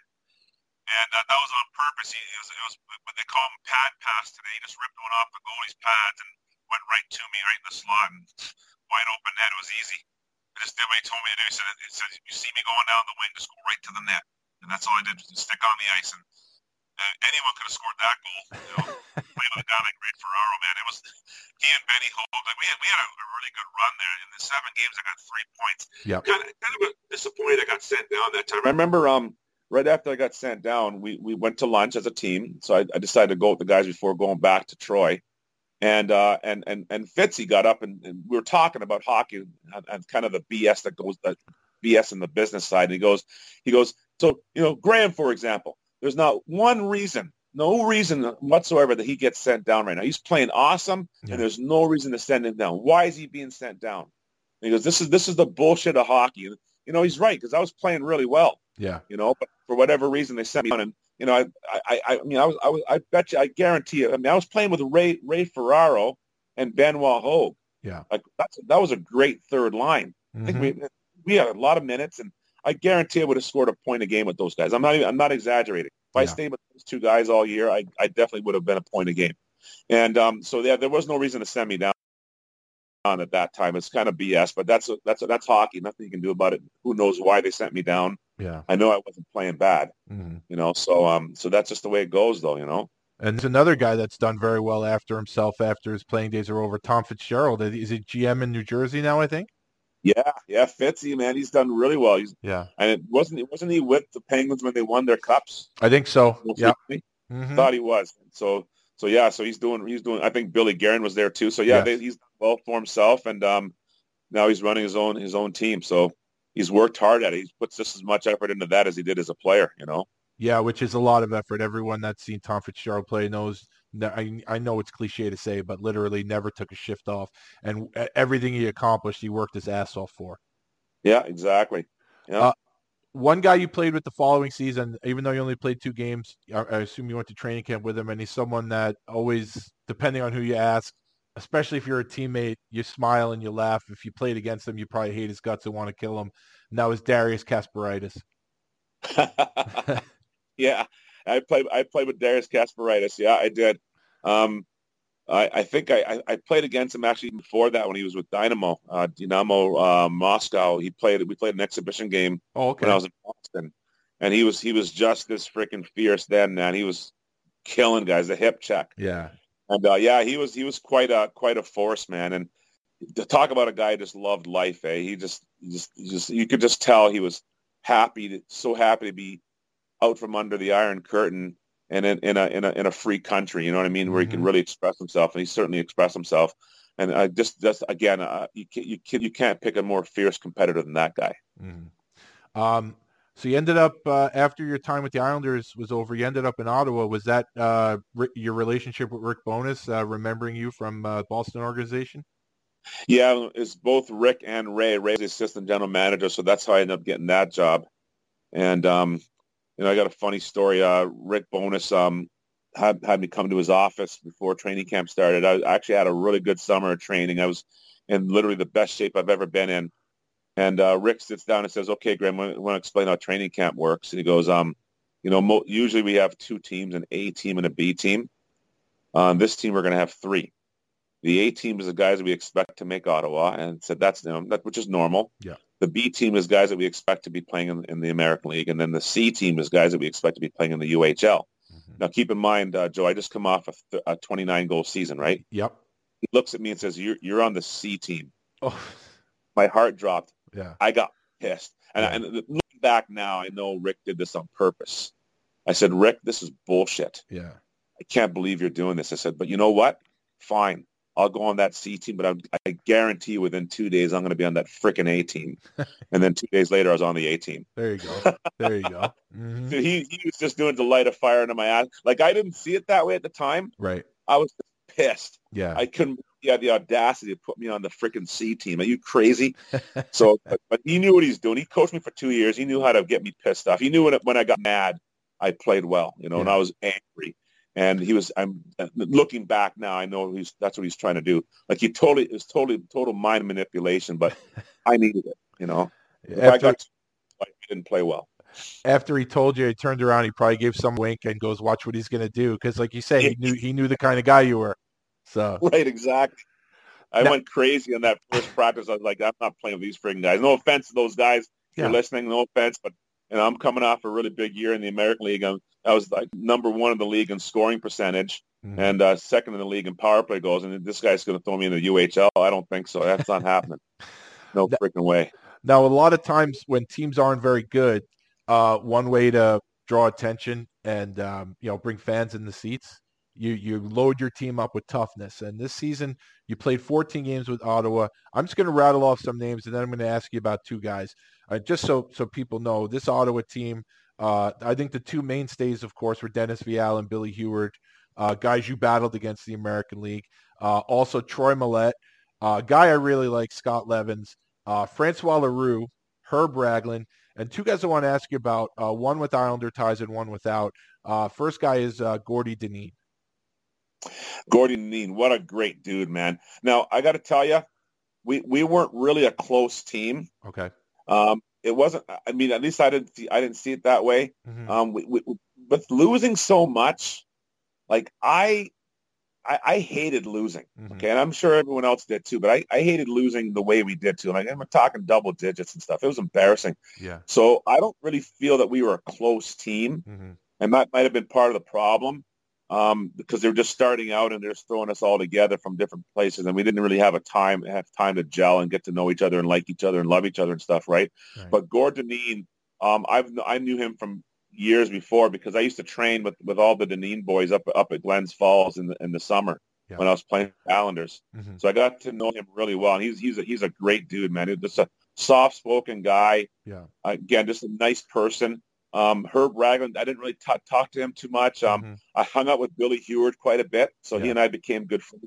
And Dennis Vial, he didn't talk to anybody. He okay. didn't talk at all. I, I don't think he like I like I never heard him say a word. Yeah, you know. Mm-hmm. And so I didn't really, I, I wasn't really close to him either. But uh, definitely Bill Huard. He and I hung out together all the time during training camp, and mm-hmm. I I I, cons- I I considered myself close, close to Billy, you know, for sure. Mm-hmm. And uh, I, I don't remember Scott Levens at all. He might have gotten there after me. Mm-hmm. Um, I don't remember him. But and her, like I said, Herb Ragland, I didn't really talk to him too much. And yeah, it wasn't a lot of lot of closeness on that team at all. Mm-hmm. Uh, probably my favorite guy from those early Ottawa years is a guy I didn't mention yet. I wanted to save him for last, and that was Darcy Lowen. Yeah, yeah. Chainsaw. Oh my, oh my God. Funny story about Darcy. So he's playing in Rochester my rookie year, and uh, there's a scuffle in the corner. We're in Rochester. And this this freaking five foot eight, five foot nine guy is like looking like he wants to fight me, right? Yeah. So I don't know anybody in the league. I don't know anybody. So I'm like, I'm gonna kill this guy. So I dropped the gloves, mm-hmm. and I gotta tell you, this guy hit me with so many lefts. I thought I was a freaking Democrat. And I go to the penalty box, okay, and I'm sitting there with Lou Crawford, and Lou's Lou's kind of chuckling, right? Yeah. And I go, "What's so funny, man?" He goes, "Well, you." That was a good fight. He said, and he's laughing, right? I go, what? What do you mean? He goes, he goes, you took him lightly, didn't you? I go, yeah, he goes, yeah, because you thought because he, he was small, you, it was going to be easy, right? I go, yeah. He goes, do you know who that is? I go, no. He goes, that's Darcy freaking Lowen, you dummy, one of the toughest mother effers in the league. Yep. I go, he is? Yeah. He goes, you know, he goes, he goes, he goes, kid, learn from this. He goes, never, ever, ever take a guy lightly, yeah. no matter who it is. Yep. I go, yeah, lesson learned. But yeah, man, he he beat the crap out of me. Yeah, he's like, tough. Oh, yeah, he is. Yeah, and so they called they called him what they call him chainsaw. Chainsaw. Oh. Yeah, chainsaw. Mm-hmm. Because he played like a freaking chainsaw. Never stopped and cut everything everything down in its way. It was, it was like uh, he went to Vegas and they had another guy named uh, I think Mark Rogers. They called him Buzzsaw, and they mm-hmm. had him. Uh, they had Darcy Chainsaw. They both played on the same line. Mm-hmm. They were they, they both played exactly the same way.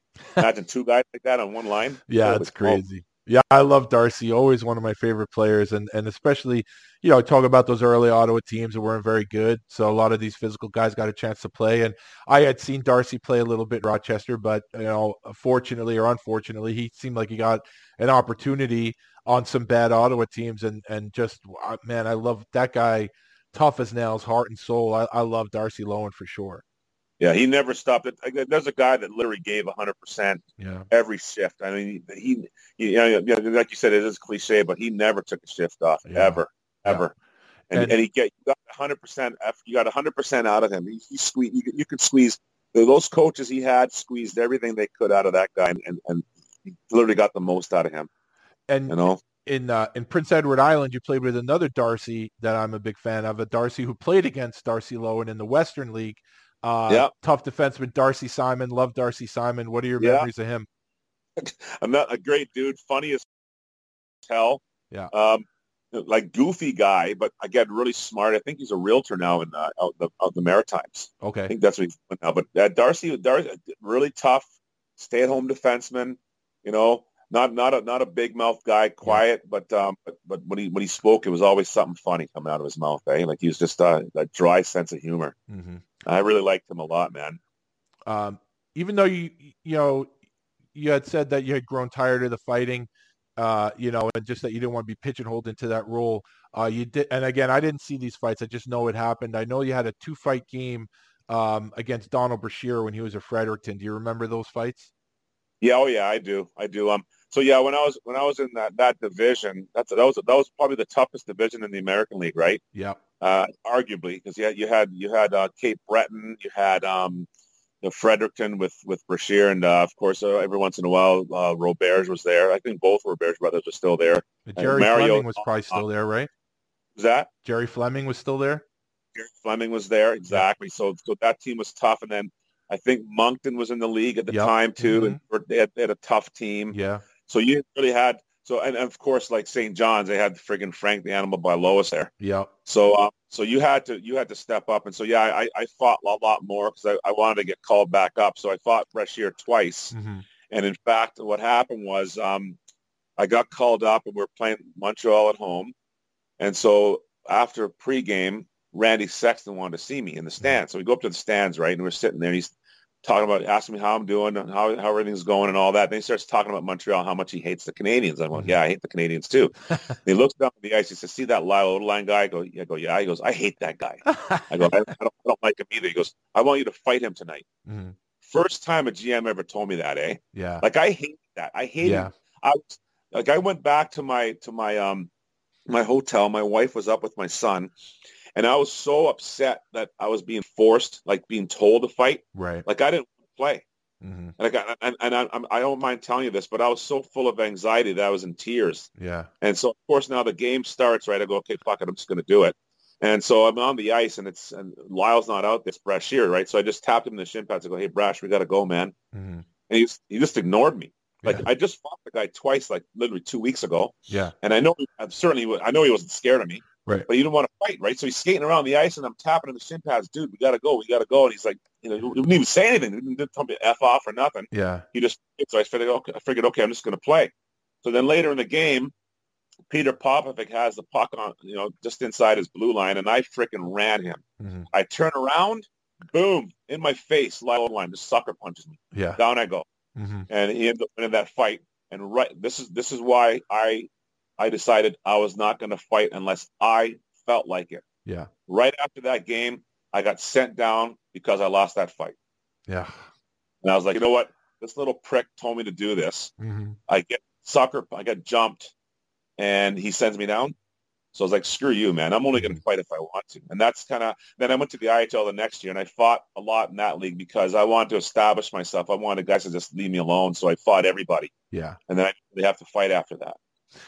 Uh, it seemed like a lot of guys in a similar boat to you where you had played a few years in the American League, and now the I H L, uh, it just seemed like it, it just blew up almost overnight. I mean, it was always a, you know, it was a developmental league for a long time, and then it just seemed like it was just full of these independent teams.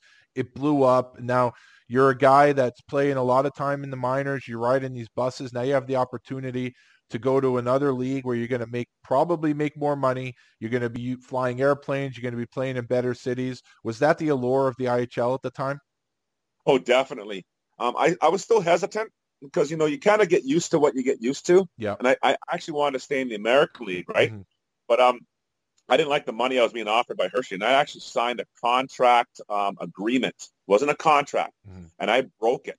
Yeah. So they were pissed at me. But I um I, I just it was a contract proposal. That's what it was. With Hershey, I, you said? Sorry? With Hershey? With Hershey, right, okay. Yeah. And I didn't like the deal. So, so like, the funny thing happened. I was going to go there because that's the only deal I could get. Mm-hmm. And um, and literally the day after I signed it and faxed it back to the team, um, Pete Deneen called me mm-hmm. and said, um, "Oh no, I'm sorry. I went, I went to, I went to train up in Glens Falls. That's what it was. I went to train in Glens Falls that mm-hmm. day, and I just sent the contract back to uh, the contract proposal back to the Hershey Bears. Yeah. And then at that skate, Pete Deneen offered me a job." With Houston, mm-hmm. I'm thinking Houston, yeah. like you know, I'm thinking Texas. Like, yeah, yeah.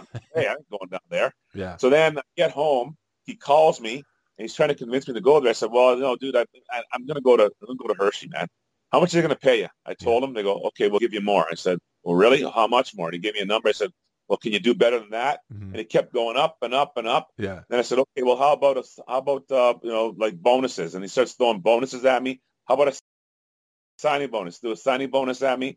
And I, and I started asking for flights for my kid to go back home, but my stepson to see his, his dad. Yeah. Like, you know, all that. He gave me everything I wanted. I was like, holy shit, okay, I'll I'll, I'll sign. Yeah. So I called Hershey and said, "I'm not coming." "Well, you signed a contract." I said, "No, I signed a contract proposal." Yeah. And I had the contract and I hadn't signed it yet. Yeah. I said, "I'm not signing this contract." "Oh, we're going to sue you." I said, "Well, go ahead. I'm not, I'm not coming down there." Yeah. I'm going to Houston. Mm-hmm. So I went to Houston and reluctantly, I remember getting a map. I, I called my wife that day. She she thought we were going to Hershey. Mm-hmm. And right after I agreed to go to Houston, I said, "Oh, yeah, honey, change of plans." Like literally an hour after I told her I was going to Hershey, I said, "We're going to Houston." She goes, "What? Yeah, Houston?" I had to look it up on the freaking map, dude. I didn't really know exactly where it was. Yeah.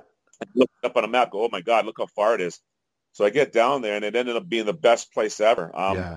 We played our home opener against uh, Atlanta, the defending champs. Mm-hmm. And we had fifteen thousand people in the building. So we go into a shootout. And Terry Ruskowski didn't like me, I guess. I don't know. I don't know. He didn't respect my skill, whatever. I don't think he thought I could play. Right. Who knows? Yeah. So he's picking all these guys. He's picking the right guys. He's, you know, you got Dave Tippett's going to go and and uh, um, Scott Arneal. You know, those are all the right guys. And then he gets down to like seven, seven and eight. And then, no offense to you, Yossi. I know you're out there. I love you, but he picked Mikey over me. A rookie. And I mean, come on! I'm not, not, I'm not knocking Yossi, but come on, man. No, I know, like, I know. Over me, so he goes in and he misses. So now the coach is looking at the bench, and I know this prick's going to pick a defenseman next, right? Yeah. Uh-huh. Not me. So we make eye contact. I throw my hands up in the air. And I go, "Really?" And, goes, and reluctantly he throws me out there. So, so d- during the shootout, our goalie Toy Gamble's going crazy, right? Every time he makes a save. He's yelling at the bench, "Come on, come on," because, you know, it's stressful for Rolly, right? He's yeah, like, "Come of on." Course. So he's getting pissed, right? So I skate down to Troy. I tap him in the pads. I go, "Don't worry, buddy, it's over." And I skate down, I score. Yeah. And the fans go freaking bananas. Mm-hmm. And I said, "I found my home, man. I love this place." Yeah. You know, like, I loved Houston. And, and the I H L, the money was great, but but this, this, you know, playing in front of fifteen thousand people a game. You go to Orlando, there's twelve thousand people there. You go to Detroit, there's another fifteen thousand there. You know, you play in front of these big crowds. You're flying everywhere. You know, it, it was great. You know, it, it was like being in the N H L. Yeah. And, and oh yeah, we ended up being on on uh, on. You know, we were we were we were covered by E S P N because they had a lockout that yep. year, so mm-hmm. they had to have some hockey. Our goalie, Troy Gamble, got in trouble because of that. He ends up, he, he's from Vancouver, right? Yeah. So he, he leased a car. He leased a, uh, uh, an Explorer. And in the lease, you're not allowed to leave the country, right? Mm-hmm. So he left the country, of course. And uh, how did? so what happened was um, he gets up one morning and his car's gone. He calls uh, you know, the dealer. He goes, "Yeah, I was watching uh, T S N Game of the Week. And I saw you, you were playing in Houston. I'm not going to bring the car down there, buddy." So he sent the repo man to get it. No, no kidding. if, you, if you weren't on T V, the guy never would have known. He left the country. That is hilarious. So, I mean, when Troy signed with Houston, I'm sure he, you know, he didn't expect us to be on on T S N every week. But, exactly. And we were one of the featured teams because, you know, Houston's, you know, being the city it is and all that. Yeah. We had, we were on there a lot. We were, we were they had a lot of our games on mm. uh, the T S N game of the week or whatever it was. So yeah. So so he, he he was seen every single week, and this guy got pissed and sent the repo man to get his car back. That's hilarious. Did anything? Did it ever get better with uh, Roscoe or no? No, no. What happened was. Um, So my second year, I was the assistant captain my first year. The second year, we, I think we played about eight preseason games, maybe ten. Mm-hmm. And he calls me into his office. And uh, he says, I'm taking your letter away. I go, well, why is that? He goes, well, you're not going to play much this year. I go, well, how come? He goes, um, well, you had a really bad training camp. I go, I go, Terry, are you, are you on drugs? I go, I, I've got seven goals in ten games. Well, you scored most of those goals at the beginning of camp. I said, I go, bullshit. I go, what's it matter? I go, yeah. seven goals is seven goals, you dummy. Yeah. And I was pissed. I, I, I didn't like him. Yeah. And, and, and Roscoe, if you're listening, sorry, man, I didn't like you. Mm. You probably didn't like me, but that's the way it is. Mm. So he goes to me, well, you're not going to play. So I, I stood up and I looked at him. I said, listen, man, I don't give a shit what you think. Mm. But at the end of the season, when the season's over, I'm going to have twenty goals, whether you like it or not. And he kind of smirked, right? And, and he had a reason to. Like, how am I going to score thirty goals if I don't play, right? Right. So, sure enough, he's sitting me out game after game, and, and I'm being interviewed by the media. They, I scored nineteen goals a year before, and now this guy's sitting me out all of a sudden. I'm not playing. Like, come on. So the media's wondering why I'm not playing. My teammates are, everyone's kind of, you know, everyone's commenting that I'm getting screwed, right? But I, I wasn't buying into it. I was just like, you know, I was being positive, being a professional. So finally, we're going to go to Milwaukee, and, and we're going to practice in Houston, hop on a plane, fly to Milwaukee, play the game, and come back. Mm. And I know I'm not playing, right? So I don't want to go on the road trip, you know, because it's a forty-five minute drive to the airport, and we got to fly there, play the game, fly back, drive back, you know, middle of the night, forty-five minutes on the bus, and I didn't want to do it, right? So, but then all of a sudden I said to myself, you know what? This prick has not told me yet that I'm not playing. So I'm going to make him tell me to my face. And so I get on the bus to go to the airport, and he, he gets on. He's putting his bags up, and all of a sudden he makes eye contact with me, and I, I look at him, and I kind of I kind of wink at him. And he doesn't have the guts to tell me I'm not. He keeps telling me, look on his face, oh, my God, I forgot to tell him he's not playing. Mm-hmm. And he doesn't say anything to me. So I'm like, I'm like, is this is this prick going to make me drive, drive all over the airport and then drive all the way back home? Like, I, I could be sitting in my freaking pool right now. Yeah. And so I get to the airport, and I'm pissed, right? The trainer's hanging out, handing out meal money that's all pre-sorted in envelopes with your name on it. And, of course, mine's not in there because I'm not supposed to be on the trip. Yeah. So I go, Terry, my, my, my money won't be in there. You're going to have to go to the A T M and uh, give me one hundred bucks, dude. So he goes, gets me the money. And then he starts handing out the boarding pass. It's going to be a full commercial back then. Mm-hmm. Of course, I don't have a ticket. I go, well, we'll get a ticket, dude. So he gets me a ticket. We fly to, we fly to Milwaukee, but we can't land. We have to land in Chicago because there's, like, heavy winds in Milwaukee. We, we take a bus to Milwaukee. We get to the hotel. There's no power because of the wind, so we have to eat, eat like turkey sandwiches for our pregame meal. So now we got to walk up the freaking stairs to get to our rooms, right? So imagine the stairwell is pitch black. You can't hear anything but our feet stomping on the steps and me bitching and swearing and cursing out Terry. Like, I can't believe I'm effing on this trip. This is bullcrap. And guys are like, calm down, Tony. Shut up. You know, I'm just pissed. I get, I get in my room and I'm rooming with the captain, Curtis Hunt, and I'm just bitching the whole time, like just whining. And finally, Hunt goes, you know, Tony, I'm sick of your whining. Why don't you just shut the hell up? Mm. And why don't you just go on warm up and stick it up his ass? At least since you're here, you may as well just go out for warm up. So I go, yeah, okay, I'll do that. So I get out for warm up. I get off the ice. I, I got off early. I usually skated the whole twenty minutes. I got off early because, again, I was in a bad mood. And what do I see on the training table? Mark Frears getting his knee looked at. I go, Frears, what happened to you? Well, I twisted my my, my knee uh, in warm-up. I go, oh, I didn't see him get hurt, eh? Yeah. So now I got to play. So so Terry comes in and tells me I got to play. I go, yeah, no shit, Terry. So he gives me two shifts in the first period, and I score, right? Up back to the friggin' bench, and his jaws dropped, and I, I, I was laughing. I looked at him. I shrugged my shoulders. I sat down. So then I get a couple shifts in the second. I score again. Ended up ended up scoring two goals that game. The next game, same thing, five or six shifts, two more goals. The third game, same thing, five or six shifts, I score again. So now he pulls me to his office and goes, man, you make me look like an idiot. And, and then I go, yeah, you do look pretty stupid, dude. I got five goals in three games. I said, hey, remember when I told you I was going to get thir- I was going to get twenty? He goes, yeah. I changed my mind. I said, you should keep playing me this, the way you are. I'm going to get fifty. And I left the office. So fortunately, he got uh, he got fired. I mean, again, Terry, sorry, man. I, I couldn't stand playing for the guy. Mm-hmm. He got fired. And um, I tell the story all the time. I failed to get um, you know, twenty goals. Yeah. And then when I tell the story, I raise my middle finger. I say, I actually got twenty-one. I got that extra goal just for him. Okay. And, and I'm serious. I got twenty-one that year. Yeah. And I left. I was laughing my ass off. I told, like, I told him I was going to score. I told him I was going to do it. He ain't going to stop me. Yeah. You know. So, like I said, when I when I when I say I'm going to do something, I do it. And uh, and I and I and I just knew that he couldn't stop me from, from scoring. I knew he couldn't do it. Yeah. And I wasn't going to let him. Yeah. You know? And so yeah, that's what happened. He ended up being up having a good. I had a good year. The team had a terrible year. We didn't make the playoffs. And then the next year, we actually went to the semifinals. Had a good had a good run and. It was, it was a good experience, but that was the end of my run in Houston. I was there for three years, and then I was kind of done and went to be a player assistant coach in a lower league in, in Lake Charles, Louisiana, and started my coaching career.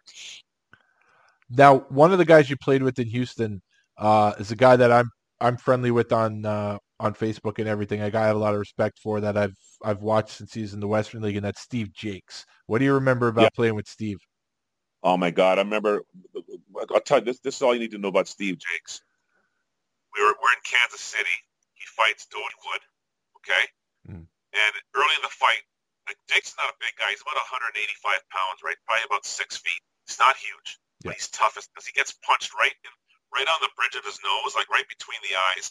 And it split him open for probably a good, I don't know, two, three-inch cut. But it was like one of those cuts that's so deep, you can all, all you see is a, the white fat in your face. Mm-hmm. And it's just gushing blood. Like, it's in his eyes. He can't see. Right, and, and but he, he like I would have stopped fighting right there. I'm sorry, I would have not. Jason, he keeps throwing punches. He can't see what he's doing. Yeah, and he's just like like picking his spots and just banging him in the in, in the same spot over and over again. Bam, bam, bam. So finally, the fight ends, right?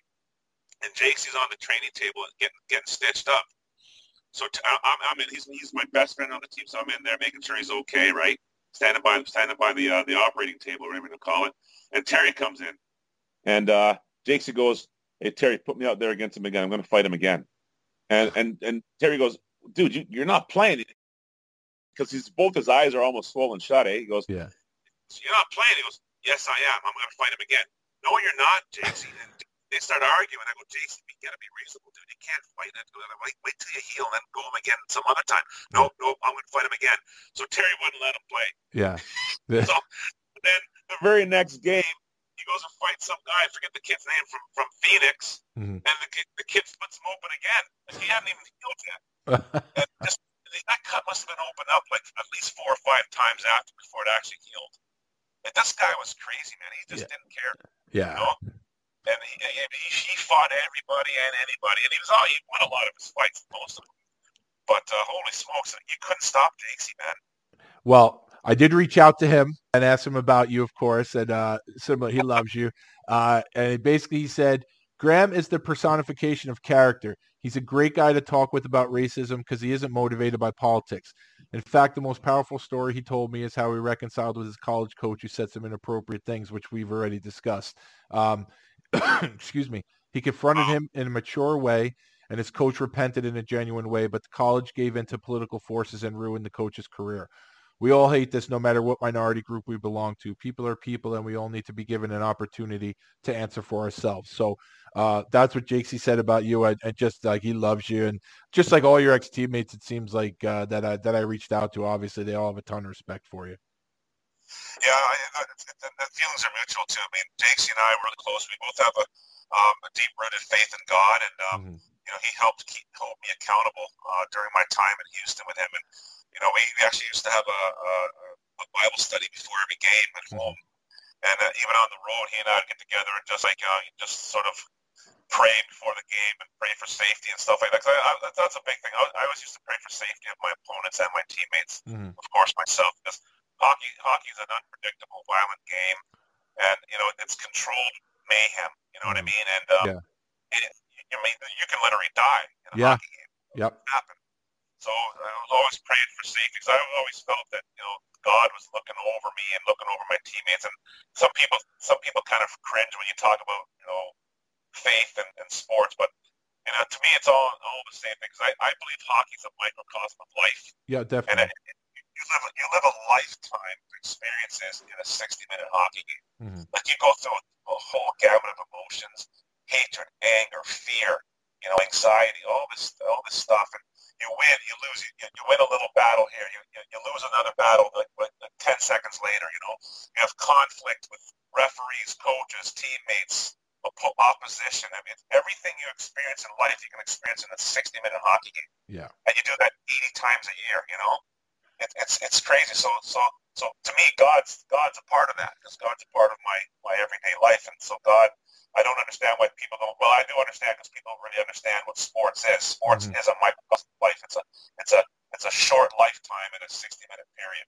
Yep. You know, and it's a snippet. And and so yeah, God is a part of it. I, I rely on God for. You know, to, to keep me safe and also to keep me from doing things that I shouldn't be doing and saying things I shouldn't be doing. You know what I mean? Even though at times I, did, I definitely did slip up and, and make bad decisions, but but um, you know, it, it, it, it, all in all, God's a big part of my life and, and a big part of my hockey life too.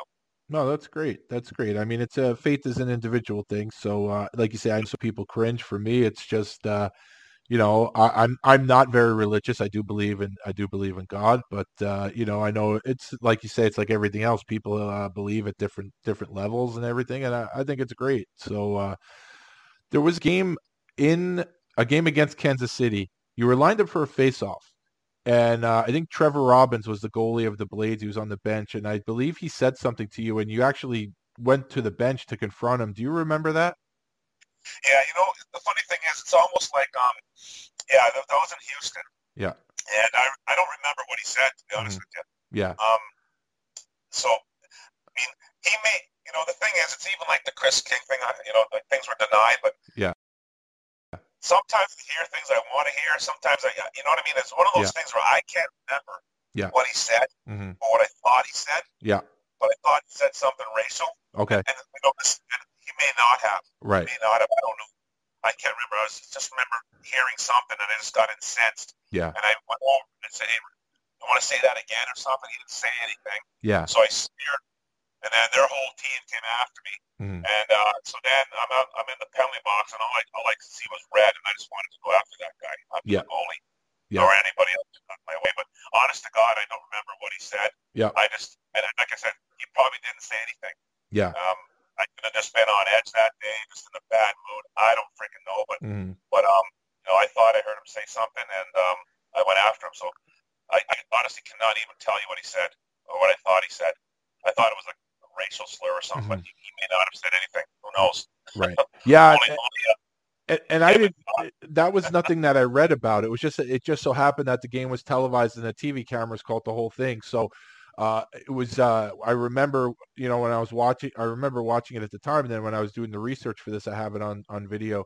So it was just something I was curious about. And, and, uh, I figured I had to ask. I didn't know what it was. I mean, he could have said that your breath smelled as far as I knew. I was just curious because, you know, yeah. guys, guys chirp all the time. And I always, I like when it, when I watched it, I'm like, I wonder what he said. And I'm like, it's funny because a lot of times, especially goalies, maybe they figure they could chirp and no one's going to call them on it because they're goalies. And I'm like, oh, someone, someone actually made, held the goalie accountable because no matter what he said, like I said, if he said your breath smelled or whatever, he's a goalie, probably figures, oh, he's not going to pay attention. And I got to imagine when you turned around, he, he had to be like, oh, fuck, what did I do? You know, so, so I just Robbie, thought, I thought it was yeah. funny. I remember I, I was, I was only focused on him. There were guys grabbing me and punching at me and I was, I was completely ignoring them. I, all I saw, I was just focused on one person. Everybody else was just an a, a, a, a unnecessary distraction. I wasn't even paying attention. I was so pissed. But I, like I said, I don't even remember what, what he said. Mm-hmm. Um, if he said anything. Yeah. I, I but, uh, yeah, I just, I just got pissed and, and reacted the way I did. Like I said, I, I, I've done a lot of things that I regret doing. And that's one of them. I, I regret reacting the way I did, um, and uh, drawing attention to what may have been nothing. I got you. Uh, one guy you fought that year that I want to ask you about, he has Islander ties. He's a good friend of mine, and uh, uh, guy you battled against, and that's Mike McWilliam, who was with Denver Grizzlies at the time. Do you remember that fight? Yeah, yeah, another another similar similar to the Dino fight.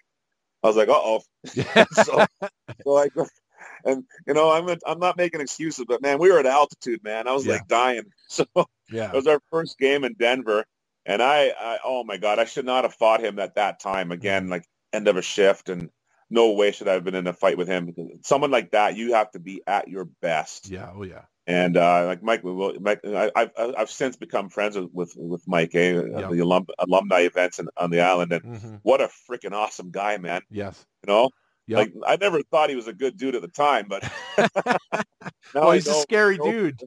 Yeah, man, he was huge, and yeah, you know, just threw threw bombs. So yeah, mm-hmm. I just I just seat belted him too that fight. Yeah, yeah. I, was, I was I was not ready to to take on William at the time.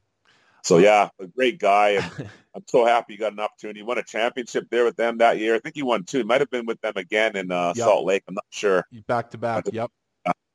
Great guy. He played. He played. He got to play with the Islanders that time because of that. He yep. got called up. Mm-hmm. Yeah. Oh, yeah. All good, man. Um, and maybe this is something to do with um, with Roscoe. The, your second year in Houston, you actually played three games in Minnesota. Well, how did that come about? yeah, so um.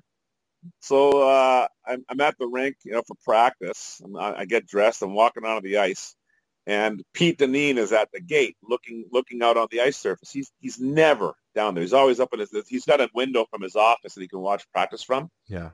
So as soon as I turns around, I go, "Oh, so where did I get traded to this time?" And he laughs and goes, "Well, actually, you're being loaned to Minnesota." I said, "Oh, I was just kidding, dude." He goes, "Yeah, so when do I have to go?" He goes, "Well, you got to go. You got to leave in an hour." I said, "So you waited until I got dressed and walked onto the ice surface before telling me that? It's not like you just figured it out ten seconds ago. Why didn't you?" I'm sure he knew like an hour ago. Mm. I go, "You could have told me before that, man." Like, he made me get dressed. I was so pissed off. Like, again, just just stupid stuff, man. Like, yeah. just busting my chops for nothing. So I had, I had to get home, pack my bag. He didn't tell me how long I was going to be gone for. Yeah. To call my wife at work and say, "Okay, I'm leaving." Uh, you know, my son, my son was in like, I think he was eleven at the time. So yeah. he, I, I'm not going to be home for Seth when he gets home from school. And I had to get on the plane. So I got on the plane and flew to L A. We played, we played a game. So we played the, the, uh, the um, Ice Dogs, the mm-hmm. L A Ice Dogs. Yep. And then we get on the plane. We fly to Vegas, right? The next morning we're going to play, we're going to play L A, Vegas, and then back in Los Angeles and then back to Minnesota, presumptively. Mm-hmm. Right. Um, so anyway, we get we get to Vegas um, sometime in the afternoon or whatever, and we have practice. And you won't believe this freaking team, man. We get on the ice. The coach, uh, Frank Serratori, who's now coaching at Air, the Air Force Academy, one of the most highly disciplined environments in the world, mm-hmm. and he diagrams a drill. We do the drill, right? So now it's time for the second drill. We go back to the board. He starts diagramming the next drill, and then he, Ivan Corvo, and a bunch of the guys start skating off the ice. And so they're all leaving, and it's just me and this guy named Andy Schneider, who I played with in Ottawa. Yep. We're sitting there, and the coach is diagramming the drill. He's finished diagramming. He looks around, and all the guys are already walking through the gate. He goes, "Guys, where are you going?" Ivan Corvo goes, "Hey, we're done. Practice is over." He goes, no, no, no, we're not done yet. We're not done yet. Ivan goes, "Yeah, we are. See ya. We're going gambling." What? And they left. So the coach looks at me. He's stunned. He looks at me and Andy. He goes, "I guess we're done." And wow. the coach skates off the ice, right? So I look at Andy. He'd been there for a couple weeks. And I go, "Dude, is, is this how it always is here?" He goes, "Yeah, the players run the team here." Oh, shit. And I go, "Well, I'm not leaving. I mean, me as well. You want to just do some drills together and at least get something out of this practice?" He goes, "Yeah." So he, he and I stayed on the ice for an hour just mm-hmm. working on individual stuff and doing some drills together. Yeah. And that's when I when I thought, okay, I don't want to play here. I want to get out of this place. I, I I need discipline. I need structure. I can't play in a team like this. Yeah. So I didn't say anything to anybody. I just I just went went back to L A, played my third game, mm-hmm. and then I got the word that I'm going back to, to Houston the next day. So I stayed in L A that night, hopped on a flight back to Houston, and I don't know why they loaned me for. I was there for five. Well, I guess it ended up being like four days, four or five days, but. I couldn't believe it. I, I, I just loaned me off for a few games and then bring me back. It was just, I don't even know why they did that. Yeah, that's so, weird. But I, I, I went back and I got another twenty-one. That was my third year in Houston, actually. I believe it was my third year. Thought it was my, I think it was my third that's year. That's your second year. Was it my second year? Okay, yep. It was my mm-hmm. second year. Okay. Second year. Yeah, so I don't know how that, why that happened or yeah. what, but I'm pretty sure Terry was gone by then. Okay. Dave, the head coach by then. May not have been. I, I thought he was, though. Yeah. Well, you know, thank God you went back to oh, Houston. You know what? No, what? No, you, no. That that you're right. That was before. Yeah. So what happened was, I remember now. Okay. So what happened was, that's before I started scoring all those goals I told you about. Mm-hmm. I did get loaned before that. That's right. Okay. Because I, I ended up playing against Minnesota. One of the games I got two goals in where I didn't play much. It was against Minnesota. Okay. And I remember because I remember that game. So I, did, I played for Minnesota three games. I went back to Houston. That's when the Milwaukee thing happened. And then one of the next game we played was against Minnesota. Mm-hmm. And I remember um, we uh, Brian Fo- Fogarty was on the ice. Okay. Brian Fogarty. Yep. And it was the second period, and Fogs wasn't on the ice. He was gone. So I leaned over at the face-off, and because I just played with these guys, I said, I figured who I was talking to. I said, hey, where's Fogs? He goes, oh, he quit.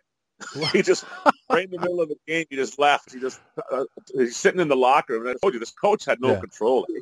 Wow. This coach had no control. So Fogs didn't like what was going on. Yeah. So he started to take his gear off, and the coach was like, where are you going? He goes, I quit.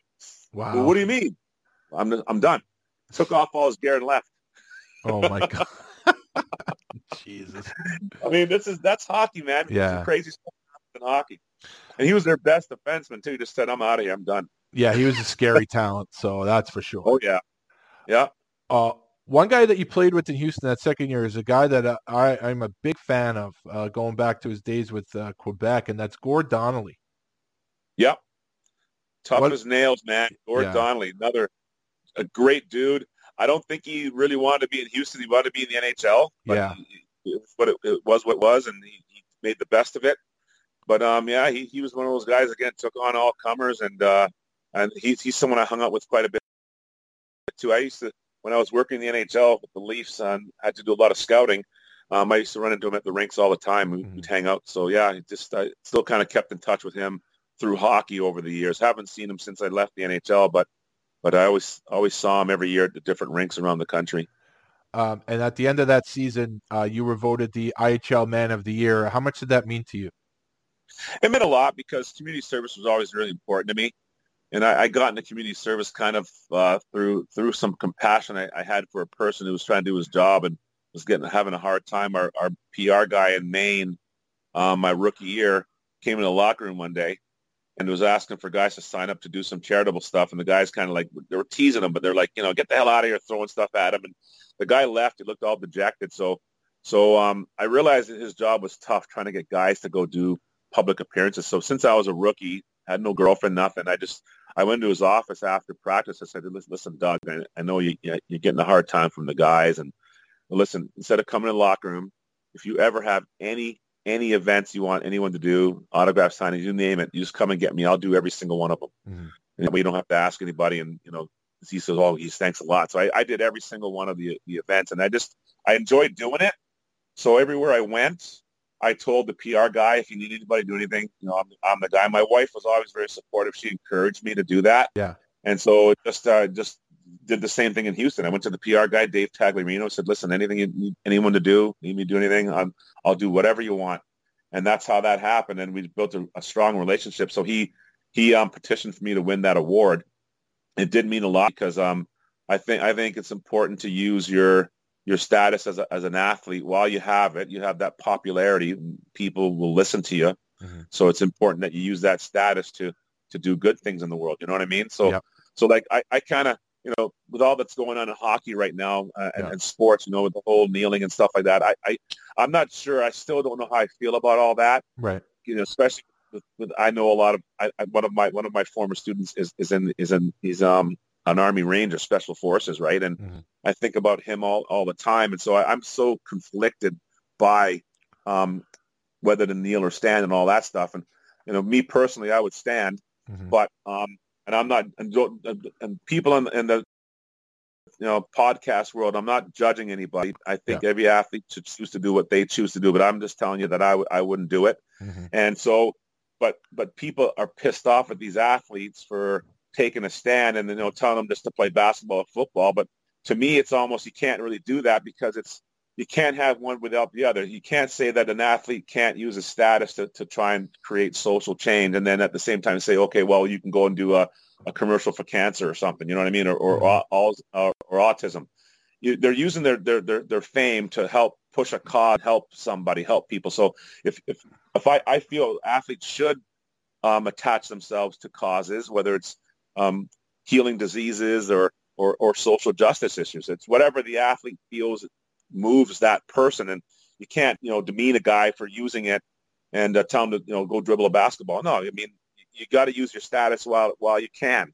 Because once the once he's no longer able to dribble the basketball, shoot a hockey puck, nobody on the planet cares about him anymore, or what right. he has to say, you know, or she has to say. Mm-hmm. So you use it while you can, and and then so that's why I, I felt it was important for me to use my whatever you want to call it status or, or position to do good things, and mm-hmm. and and I wanted to do good things in my community, which wherever I played was my community, and I wanted to I wanted to make sure that I was always always helping out as much as I could.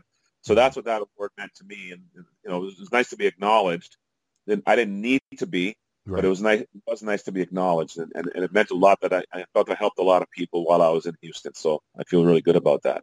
Well, I told a lot of people, you know, and it's it's funny. It's always the the physical players, the enforcer types, that are always the most popular guys in the team, and a lot of guys that I, I'm friends with, and a lot of guys who've been on this show have been. Uh, not even if they didn't, weren't acknowledged with an award like that. And again, it's not about being acknowledged, like you said, but it's always the guys, you know, the the physical players, it seems like, that really uh, not even so much do it because they have to do it, but do it because you want to do it. And um, really, like, there's no telling just with the time that you spent, uh, even just, and you're, you were just talking about some real serious stuff, but even just doing an autograph signing after a game or just going to a hospital or something, seeing kids, like at least at the very least in that moment, you made someone's day, and it yeah. might have carried on. You know, you never know. I mean, you never know. Someone could say, I met Graham Townsend once and he took the time to talk to me ten, fifteen minutes. I was really inspired, whatever. And, and now I'm doing this or whatever. So like at the very least, you put a smile on someone's face, but there's no telling. And I say this to a lot of guys, there's no telling how many people you may have influenced just by, you know, giving your time like that. And I really think, again, you're not doing it for, for the attention, but it's really something that should be commended. Well, you know, it's true because I remember being a kid, a couple things that happened. I remember um, I played with a guy named um, uh, Todd Harkins. Mm-hmm. So I we were we were both in our late twenties when I played with, with Todd. I think I was almost I think I was thirty, and uh, we were talking. He's from Cleveland, right? Mm-hmm. And one of his favorite players in baseball was uh, Pete Rose yeah. in Cincinnati. Mm-hmm. And he tells a story, okay? And this guy's in his late twenties, and he was almost choking up when he told me this story. I, I, so this so when he was a kid, Pete Rose came to Cleveland, right? Mm-hmm. So he gets out there, I guess, for batting practice or something, and he's leaning over the wall or whatever, asking Pete Rose for his autograph. And Pete Rose said something like, "Get lost, kid." Wow. This was his favorite player. Yeah. And he's telling the story, and he's getting choked up. He goes, "I hate Pete Rose ever since that day." Yeah. It was, it was like, this was like fifteen years ago. Mm-hmm. So that's the impact Pete Rose had on that one little boy. Yeah. Right? So you never know, right? So, so like, when I was a kid, um, I couldn't afford to go to Leaf games, so we used to go to Marley games. Yeah. That was the O H A team. Mm-hmm. They called the O H L. It's called the Toronto Marlboros. Mm-hmm. Um, so we used to go to the games, and we used to, like the players would be coming out after the game, we'd wait by the door where they'd come out, and we'd chase these guys all around Maple Yards to get their autographs. And it yeah. meant so much to us to get that Mark Napier stopped and gave me his autograph, you know, mm-hmm. Kevin Klein and uh, Mike Kitchen and Mike Palmatier. And, oh, by the way, Howie Meeker gave me yeah. his autograph. Yeah. All these guys gave me, and it just meant so much to me and my buddies. And I never kept the autographs. They were on ticket stubs. And But at the time, as a child, it meant so much that these guys did that. You know, mm-hmm. I thought they were so cool. And I remember saying to myself, like, if I ever become a pro, I'm going to do that too. Yeah. And so and I, I became a pro, and of course, I did the same thing. If a kid asked for an autograph or an adult, whatever, I, and I, I would stand around and sign them for as long as they needed me to until I got everyone signed, you know. Yeah. It didn't matter how long it was. I, I was going to sign every autograph before I left. That's great. That's great. And about Wayne Gretzky, I wouldn't, because there'd be ten thousand people on autographs. So yeah. for Graham Townsend, maybe fifteen or twenty. Mm-hmm. Yeah, it it's all relative. so, so Graham, you, you have these three really good seasons in the I H L, and now next thing you know, you're in the, the Whipple, the Western Pro League, uh, and, and you put up monster numbers there. Uh, what, how, what happened that you decided to uh, to go to the Western Pro League? Well, Also, I, I hurt my shoulder um, in, in Houston, so I knew I knew I had a t- I knew something was torn, but the trainer refused to give me an M R I because, you know, yeah, there's a budgeting thing, right? He didn't want to pay for it. Yeah. So so I played. So what he did is I got shot up for the last three months of the season. They they, they shot me with some cortisone or whatever, and I was able to play. And then at the end of the playoffs, um, we have to you, know, you have these exit. Uh, exit physicals. Mm-hmm. So at the exit physical, you have to sign and say that you're one hundred percent healthy, because then that way, you know, they don't want you collecting workman's comp and all that stuff in the off season. And so he wanted me to sign it. I go, no, I'm not signing that thing. I, my shoulder, something wrong with my shoulder. I told you about this three months ago. You refused to look into it. And I played. I didn't bitch about it, but I'm not signing that thing until I get my shoulder looked at. Mm-hmm. So now they have the M R I. And what happens? Oh, it's a three. It's a one-inch tear in my rotator cuff. Oh shit! So I have to have surgery. Mm-hmm. So I had surgery, and now I'm I'm told I can't play until October. I have surgery in July, mm-hmm. and so the Houston Aeros offered me a really crappy contract, half of what I was making, because I was hurt and I was yeah. desperate. So so I, I was thinking about it, and then some guy approached me and talked to me about this Lake Charles team. Mm-hmm. And I had no desire to go there. I was going to use it as leverage to get Houston to give me more money. Right. And so um, they offered me a, a huge amount of money, dude, like, like twice what I was getting in Houston. I was like, how can you guys do that when you have a salary cap? And they go, well, we got ways. And like they did all kinds of crazy things, too. They they had this deal with a grocery store chain.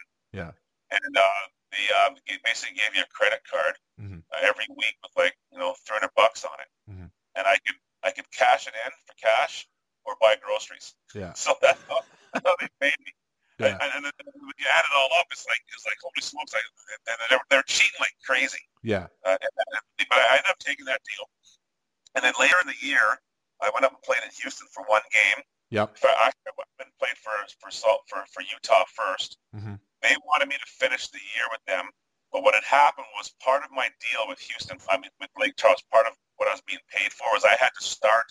Because they wanted to do a grassroots hockey program, because that's how you you, you, you develop, develop your, the market, right? You have to, the whole league mandate was each team had to develop their market through youth hockey. Mm-hmm. So they wanted me to run the youth hockey program, because I've been doing my own hockey schools for many years at that point. Yeah. So I had one hundred kids in the minor hockey program, and it's mid-season, and if I leave, um, the program stops because I was running it. Yeah. So I felt bad about it. I decided not to leave and stay in Lake Charles. Mm-hmm. Then later on, I was on the road and my wife calls me. She says, you know, Dave Tippins is trying to reach you. He wants you to come up and play in Houston tomorrow night. Mm-hmm. And I said, what do you mean? He's, he's been calling your coach and uh, he can't get through to you. So I went to my coach and said, hey, has Dave Tippins been calling you? He goes, yeah. Well, why haven't you told me? Well, I didn't want you to leave. Oh, that's my decision, man. So I said, you know what? I, I probably wouldn't have gone, but now that you did this, I'm going.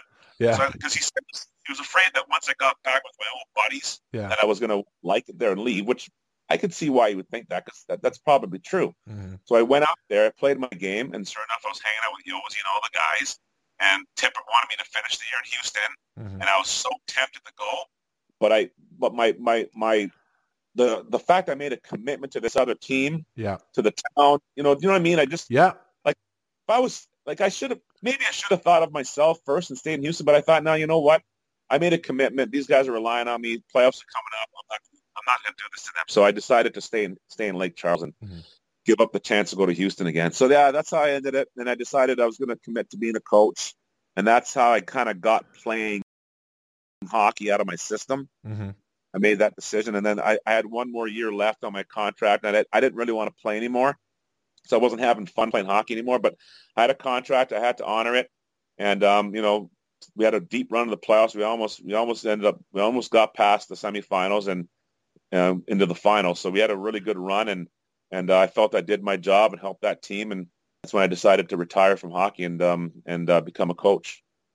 Before you retired, uh, your second year with Lake Charles, of course, uh, W P H L Man of the Year. So it's uh, your second Man of the Year award in two different leagues. Again, and that just, again, I'm sure sentiment is similar to the Man of the Year award in the I H L, uh, but I just wanted to uh, put that out there again so people understand. I mean, obviously, your character has really come through in this episode, so I think people know by now, but I did want to uh, I did want to bring that up. So you turn the coaching, and I, I want to ask you about a few of the guys, and, and thank you for your time. You've given me a tremendous amount of time. I love this. I really do. I wish it would never end.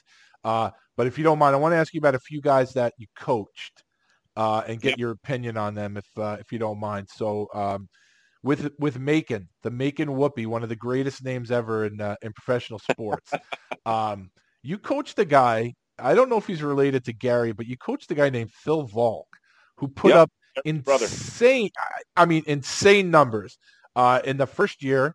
It was uh four hundred fifty-six penalty minutes in sixty-five games. Then he played yep. eight games in the playoffs, had fifty-five more. uh yep So on that team you had Phil, you had Andrew Rogers, Chris Broussard, Todd McIsaac, and Mark McFarland. Uh what do yep. you think about that group of guys? Okay, let me tell you about that team. I I that's that was my first year coaching. Mm-hmm. And and the way I got that job is, remember I told Terry I was going to score twenty goals? Yeah. I told that owner at my interview, my first interview, I've never been interview, interviewed for a coaching job before in my life, and I actually actually said this to him. Mm. I go, um, I understand you guys have owned the team for four years. And they said, yeah. I said, and, and I understand you're really upset that you've never won a playoff round. Yeah, really. And the reason I knew that is Dave Tippett told me to to research the team. Yeah. And so I did all my research. I got all these newspaper articles, and I and I, and the theme was in the newspaper articles that the owners were really upset about not ever winning a playoff round. So I said, if you hire me, I guarantee you will win at least one playoff round. And mm-hmm. mind you, I've never coached before in my life. I don't even know how I'm going to do this. So so I after the meeting ended, I walked back to the hotel thinking, oh man, I just screwed that up, and you know, being too cocky. I get to the room, and the and the And the, the phone, the little light on the phone's on. I, I, I call it. I, I get my message, and it's the uh, general manager says they want to talk to me again at the uh, at the rink. So I go. I walk back to the rink. They offer me the job. They said they go. You know why we offered this job to you? I said I don't have a clue. Yeah. They go, because you're the only guy that came in and had the balls to, to guarantee a playoff victory. So we we want to see this happen. So I go back to the hotel. I call my wife. I say, honey, I've got good news and bad news. She goes, okay. Well, what's the good news? I said, well, I got the job. And she's like, oh, my God, I'm so proud of you. This is great. And she goes, what's the bad news then? I said, well, the bad news is I, I guaranteed a first-round playoff victory, and I have no idea how to do that. So that that's how that's how it's set up. So now mm-hmm. if I'm going to do this, I have to start with one important piece, and that's a leader. Yeah. And I played against Phil Volk when he was in, in Corpus Christi the year before, and he was a freaking leader. Mm-hmm. He was a warrior. Not only was he a warrior, a beast, but he was a really good player. Mm-hmm. So I had to get Phil Volk. Mm-hmm. So that's the first guy that I signed. Nice. And I it took some getting used. Like, I was giving Phil whatever he wanted. Mm-hmm. I want this. I want that. Hey, dude, whatever you want, I'll give you anything you need. Yeah. And I got Phil there. First piece, that was the most important piece of the puzzle, mm-hmm. is having that guy, okay, the leader. And and the thing is, I never, ever told my tough guys to fight, ever. Mm-hmm. Never said to, never said to, told them to fight. Um, so I get this kid. I wanted this kid named Chris Broussard to mm-hmm. come back. He was a goal scorer. And the guys told me he was a pussy. I said, I don't care. I don't, it doesn't matter if he's a pussy. I'm going to have like five or six tough guys. No one's going to touch this kid, right? So I try to get uh, Chris to come back. He goes, no, I'm not. I don't play. I don't want to play. I'm going to play in Europe. So he goes to Europe, and the season starts in August there, right? So by, by the end of September, he wants to come back to, to, to Macon. So I bring him back right in time for the first the first road game. We're playing the toughest team in the league. It's a team that I built my team to compete against, mm-hmm. the Huntsville Channel Cats. Can you hear me? Yeah. Oh, yeah. Okay. So, um, so we're going to, they have like four or five guys on their team, and it's going to be a war. Okay. This guy, Chris Broussard, goes out for his first shift. He, now, he's a goal scorer. Okay. Mm-hmm. He grabs the toughest guy on their team and beats him to a pulp so bad that I was mad that he did that to the guy. It's not, not very nice. You don't beat him. To beat a guy up that bad. What was that all about? Yeah. And so, he, so after the game, I go, I go, I go, Chris, what the hell was that? He goes, well, I heard you like tough teams, so I thought you wanted me to fight. I said, no, yeah. dum dum, you got to score. How are you going to score if you're in the freaking penalty box every game? I got four or five guys to take care of, the, you know, DeGurse and all those guys. You know, I don't want you fighting them. Yeah. And I said, by the way, why'd you beat him so bad? He goes, well, I don't know, I thought you wanted me to do it. I said, no, I don't want you to fight anymore. Well, the kid wouldn't stop fighting. I mean, he's scoring goals. He said he scored thirty-five goals for me that year. Mm-hmm. Made the All-Star team and everything. But he's sniping. He's just going crazy. So so, so all the pieces are falling into place, but we but we can't seem to beat this one team, the Fayetteville Force. They mm-hmm. beat us every game, practically. I think we beat them twice in regulation out of twelve, twelve attempts. Yeah. And one of the reasons they couldn't beat us is their two goalies play the puck unreal. Like, they'd get the puck in the zone. They could fire a rocket past to the far blue line on the tape every time. So I need a, I need a player because I was running low on guys. Guys were hurt and stuff and suspended and whatnot. So I get this guy named Andrew Rogers, and he's a tough guy, but I don't really care if he fights or not. He's just there to fill a jersey for me. Just to, I really don't care if he fights. I got enough. So I tell, so but but but but I never ever ever my tough guys played. I never yeah. ever been, like my tough guys were on the power play. Mm-hmm. They were killing penalties. I used to tell them, if you're gonna, I'm gonna let you play, but if you take a freaking penalty, you know. A dumb penalty um, on a P K, you'll never see the P K again. If you're on the power play and a defenseman cross-checks you in the head mm-hmm. and you turn around and whack him, you'll never see the power play again. I'm giving you the chance because of all the stuff you do five on five, and I appreciate it. I'm going to give you extra minutes, but don't F it up. Mm-hmm. So that's the message, okay? So I, I put, I told Drew, you're on the third line, dude. You're, you're going to play. So his his line's coming up next. I, I yell up the line, hey, Andrew, you're going up next with so-and-so. And so the puck gets dumped down into their into their end, and you know, so so like we're about a hundred feet away. He gets on the ice. Their goalie comes out to play it. Drew skates one hundred twenty feet full speed and runs the goalie. Sticks, pads, jock, friggin' testicles fly everywhere. Okay, he's he he just creates a he creates a yard sale, and uh, the goalie gets taken off on a stretcher. Wow! So we end up winning the game. So after the game, I go, I go, Drew, I want to see you in my office right away. Because I'm not really big on running goalies like purposely, right? I'll I'll run into a goalie kind of on purpose by accident, you know, right. But yeah, this was Peyton, man. So I pull him in my office, and I'm pissed. I go, what the hell was that? He goes, well, and, and he's all, and I'm yelling at him. He's all calm, right? He goes, uh, well, I was right, driving the game to the game with Peter Robertson, and I asked him, you know, who were the tough guys on this team? And he said, well, they don't have any tough guys. None of them will fight. Mm-hmm. And in fact, um, but the, the problem is their goalie is so good that we, you know, he plays the puck so well and we can't beat them because of the goaltending. So he, so he goes, so I thought I'd run him and put him out of the game.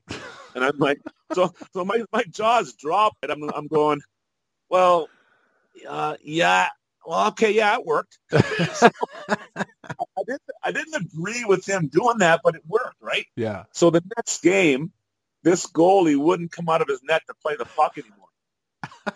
and, and so we we faced these guys in the first round, and we go in the in their barn, beat them five two the first night. We lost one nothing in a quadruple overtime game in which we hit several crossbars and goalposts and could have won it easily, but they got lucky. We beat them five nothing in game three, and we beat them three one in game uh, in game uh, four. Yeah. Finished them off. Nice. So I delivered on my promise, but Drew, I owe Drew Andrew Rogers, yeah, Phil Volk, Chris Broussard. Todd McIsaac, oh my God, Todd McIsaac, that guy refused to lose. We were down one nothing after one in the in the deciding game, and he he he yelled at his teammates at, at intermission because he didn't think we were playing hard enough. And what did he do? He goes, he pulls a Messi, he goes out and scores two goals to make sure we win. you know, he not no, he not only he not only uh, you know spoke it, but he did it. You know what yeah. I mean? He tricked the guys and then went out and friggin' did it himself. You know, mm-hmm. That's the kind of guys I had on that team, and. That was that was the most fun year of hockey. I'm serious that I've ever been in, whether playing or coaching. That was the most fun year I've ever had, and it's the best group of guys I ever coached. Yeah. Um, um, by far, not taking the thing away from Sean, Pete, and the guys out there. Pete, if you're listening, and I love you too, but but that year, you know, was was my best year. It was the most fun year I ever had coaching. It was great. Well, the next year you certainly earned your money because I counted. You had fifty-eight players played at least one game in two thousand, two thousand one for Macon. Is that yeah. right? Yeah, that was a that was a terrible year. That's the year where I didn't have the guts to stand up to my owner. Yeah. Um. So I had I, we we were in first place when this started. Okay. So we're in, we go into Memphis, and um, tough tough place to play. We split them. I think we won one in we won one in regulation and lost in a shootout. So that put us in first place. Okay. So imagine now I'm I'm it's Monday morning. I've put together a really good team. I'm really happy. I'm in first place Monday morning. He, my owner, my G M comes into me and says, I got to get rid of my best player. Because at the time he wasn't producing, but keep in mind, I told him to keep in mind that this guy was uh, retired from hockey. Yeah. His name is Keith Osborne. Okay. He was working at he was working at a blackjack table when I pulled him out of the blackjack room and said, hey, come back and play hockey. Great. So he was just starting to get into shape. Yeah. And he was under a point a game, but I said, listen, by the end of the year, this guy's going to be a point a game. You don't, you don't have to worry about this guy. Mm-hmm. And and he was making a lot of money and But I, like I said, I don't care how much money he makes because I'm actually under salary cap yeah. and I'm not even seating. And I put together a team under budget and you're bitching at me. well, yeah, we're losing money, blah, blah, blah. I said, I said, well, that's not my fault. You told me if I put together a really good team that you could fill the stands. Yeah. So we're in first place. It can't get any better than that. I'm sorry. So the fact that we're not drawing is your fault, not mine. Right. He says, well, you got to get rid of them or else. I said, or else what? He goes, you know what I mean. Like, so now I get scared. I'm going to lose my job. Yeah. I shouldn't have listened to him. I should have just let him fire me. But um, I, I got this guy. Yeah. Well, the problem is a veteran player, played a little bit in the N H L. Yeah. And a young team, all these young guys see this guy get cut. So guess what? Now all of a sudden they're all making sawdust out of their hockey sticks, playing playing tight and scared. Yeah. And we went right to last place within a month. Oh. And that's where we And then, then of course, they didn't re-sign me the mm-hmm. next year. Yep. So I learned a lesson. You can't listen. You got to do what you think is right, regardless of what your boss says. You got to do what you think is right.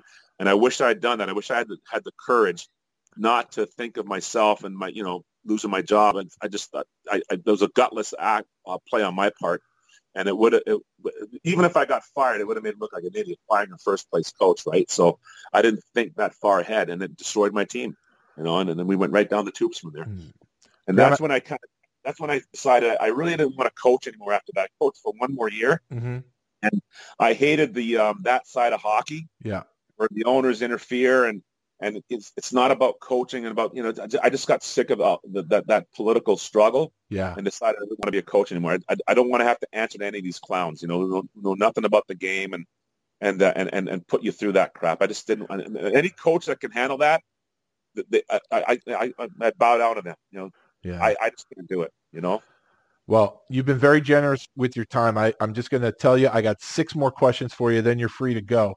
Uh, okay. I want to talk about how the game a lot of times comes full circle. And in your last two years of coaching, you had an old friend there with you in Macon and Greensboro, and that's a guy we spoke about about four hours ago, and that's Ryan Coombs.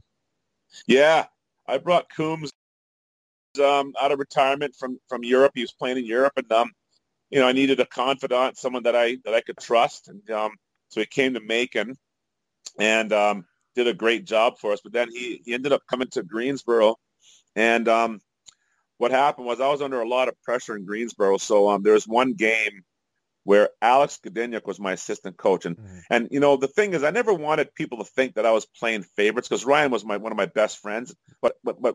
I wanted to be very clear, and I was clear with him, and he understands this. I said, when when we get to, to work, right, you're no longer my best friend. You're just another player, yeah, right? And there's expectations. And so so I kept true to my word. We're, mm-hmm. we're in uh, Augusta playing a game, and, and Alex came down to me and said, hey, you know, Graham, Ryan, Ryan's playing horrible, man. He won't listen to me. Yeah. I said, well, and so it's the middle of the game, right? I said, well, then, then bench him. Mm-hmm. So he benched him. So after the game, Toon was pissed because I don't think he's been benched in like fifteen years. Yeah. And he says to me, he's all upset, right? And instead of talking about it, he goes, I'm I'm, I'm going to quit. I'm going to go home. I said, okay, see ya. I think he wanted me to try to make him stay. I said, no, go ahead. Uh, yeah. Take off. See you later. Yeah. So he ended up leaving, and I and I didn't say bye to him or nothing. I was pissed at him. I, I was not going to talk to him ever again. Mm-hmm. And uh, so, of course, my wife intervenes, you know, several months later and says, listen, man, this guy is one of your closest friends. You're going to let that ruin your relationship? Mm-hmm. And I said, you know, I decided my wife was right, and I'm not yeah. going to let hockey ruin it. You know, it's, it's just business. And like I said, at the rink, it's business. Away from the rink, we're friends. And so I wasn't being true to my word there, right? Yeah. I was holding, I was holding it against them. Yeah. So I called him up and apologized, you know, for the way I, I acted, and you know, and uh, we just we just decided to put it behind us, and you know, we've been went right back to being good friends again. And I actually, I was hanging out with him last year at his house. So so that's the thing. I mean, I, I just. Again, bringing bringing a friend is not always a good idea, but but uh, it worked out the first year. It just didn't work out the second year, you know, when I had to I had to be his boss and punish him. um, how how did you uh, start Townsend Hockey? It started a long time ago. Um, it, it, actually, when I was playing for C D I, um, mm-hmm. Rick Hayward was Rick Hayward, Hayward was a real entrepreneur. Mm-hmm. And so after my first year there, he asked me and Dino to help him do a hockey school. Mm-hmm. And then the next year he left, right? So mm-hmm. there was this void. Now, I didn't intend to do a hockey school, but my son started playing hockey that year. Yeah. And um, I'd, I'd gotten on the ice to run a practice one day, and the parents liked what I was doing. Mm-hmm. So that, so one mother who's kind of like every every team has the, has the hockey mom who, who yep. you know, is really busy and gets things done. So she asked me to do a hockey school, and I said no. I have no interest in doing hockey school. And I said, I told her, I said, I don't want to, I don't like dealing with parents, man. You guys, you guys are kind of a pain. And I worked for a guy who did hockey schools for years, and I saw what he went through with all the parents. And I said, I, I don't want to do that. Yeah. And so um, she kept on bugging me and bugging me and bugging me. And then finally, I ran into a guy that I'd worked with. Um, he was a student at the hockey school I worked at. Then he became a, he became a junior counselor. Yeah. He was walking out of the rink as I was walking with my son, and he said, and, and during the conversation, he said, you know, you should do a hockey school. So now this is the second person that's told me I should do a hockey school. Mm-hmm. So I decided to do one, but I needed help, right? So I, I, I solicited the help of this guy. His name was Ron. Mm-hmm. He knew the system I was teaching because he was a student in it, and then he was also um, uh, a junior counselor. So we we we bonded. We, we formed a, a, a, a group together. We called it the uh, G T R Hockey Institute, or Power Skating Institute. Mm-hmm. So G T meaning Graham Townsend and Ron. Mm-hmm. And so we started that, and it was a huge success. And then Ron decided to go on his own, which kind of really pissed me off, to be honest with you, because we built the market. Yeah. And then once it got built, he said, I'm doing it on my own. So he went on his own, mm-hmm. and I, I formed the Graham Townsend Professional Hockey School, so G T P. Mm-hmm. And then um, when I got into coaching, I had no time to do it anymore, so I, I, I, I closed the school down. And then when I got the job with San Jose, Um, a friend of mine, a guy who became a friend of mine, wanted me to work with his son. He found out that I was the San Jose Sharks skating coach was living in Maine. Mm-hmm. And this guy was from Maine. He, he, he hired me to, to work with this kid and encouraged me to do a hockey school. So I, I did a hockey school called um, Graham Townsend's National Hockey Development. Mm-hmm. And then that went under because it was a partnership, and our partnership dissolved. So then I decided to start Townsend Hockey back in two thousand eight. Okay. So We've been we've been Townsend Hockey since two thousand eight, and then we just kind of evolved into a boarding camp, and you know we do day camps and clinics all over the country and stuff like that. And so that's kind of how it started. I've been in the hockey school business now since I think it was like nineteen ninety-two, maybe. Yeah, ninety-four, something yeah. like that. Mm-hmm. Great. Um, two thousand six, you're inducted into the Canadian Black Hockey Hall of Fame. Yeah. You know, that's quite an honor. I mean, honestly, you look at the people in there. I mean, these are guys I looked up to my whole life. Um, Ray Neufeld, um, you know, Willie O'Ree, of course, Herb Carnegie, you know, so the Mike Mars and Tony McKechnie. So it was, it was a great honor to, to, to receive that distinction. You know, I've never been in a Hall of Fame anywhere, so it's kind of neat to, to, that, that they, they thought of me and, and included me into the inaugural um, group of, of people. So, yeah, I'm very, very proud of that.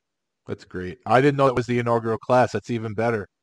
Yeah, it was. Yeah, it was. And um, so, yeah, Anson Carter was in that group as well. Yeah. So, yeah, it was quite an honor to be included in that group. Well, I was hoping you were the best skater in the group, but then you mentioned Anson's name. So I know you're a great skater, but that guy has wheels. Jeez. Yeah, I, I can't, I can't, I can't hold that guy's jockstrap, man. Yeah, I just remember the first time I saw him play live. I think he was in Portland, and I couldn't. I mean, this guy skated like the wind. Yeah, yeah. He was he was a great. He had tremendous skill too. Yeah. Obviously. Oh yeah. So yeah, he was a great player. Um, twenty fourteen, you were named the head coach of the Jamaican men's national hockey team. Uh, what is the status of that right now? Okay, so I, I left that that first group. It's called the uh, Jamaican Olympic Ice Hockey Federation. I left that group, and the reason I did was um. I just didn't see any forward movement. Like anything that we did, we we we had a we had a game in Halifax against the Halifax uh, All Stars, which was a bunch of guys from um, uh, the Quebec Major League and all that stuff. We had kids from the O H L and Tier Two hockey, so we went up there and played a game. It was televised regionally. It was a great event, and um, I wanted to take it. I wanted to take advantage of that momentum, and the group was just slow and moving, right? And, And so there's a lot of philosophical differences that we had. My my main focus is I want to serve the youth of Jamaica. I want to give kids an opportunity to play the game and eventually come to the U S, attend prep schools, and then attend college and on scholarships, do athletics, and then go back to Jamaica and, and make their mark. You know what I mean? That's my goal.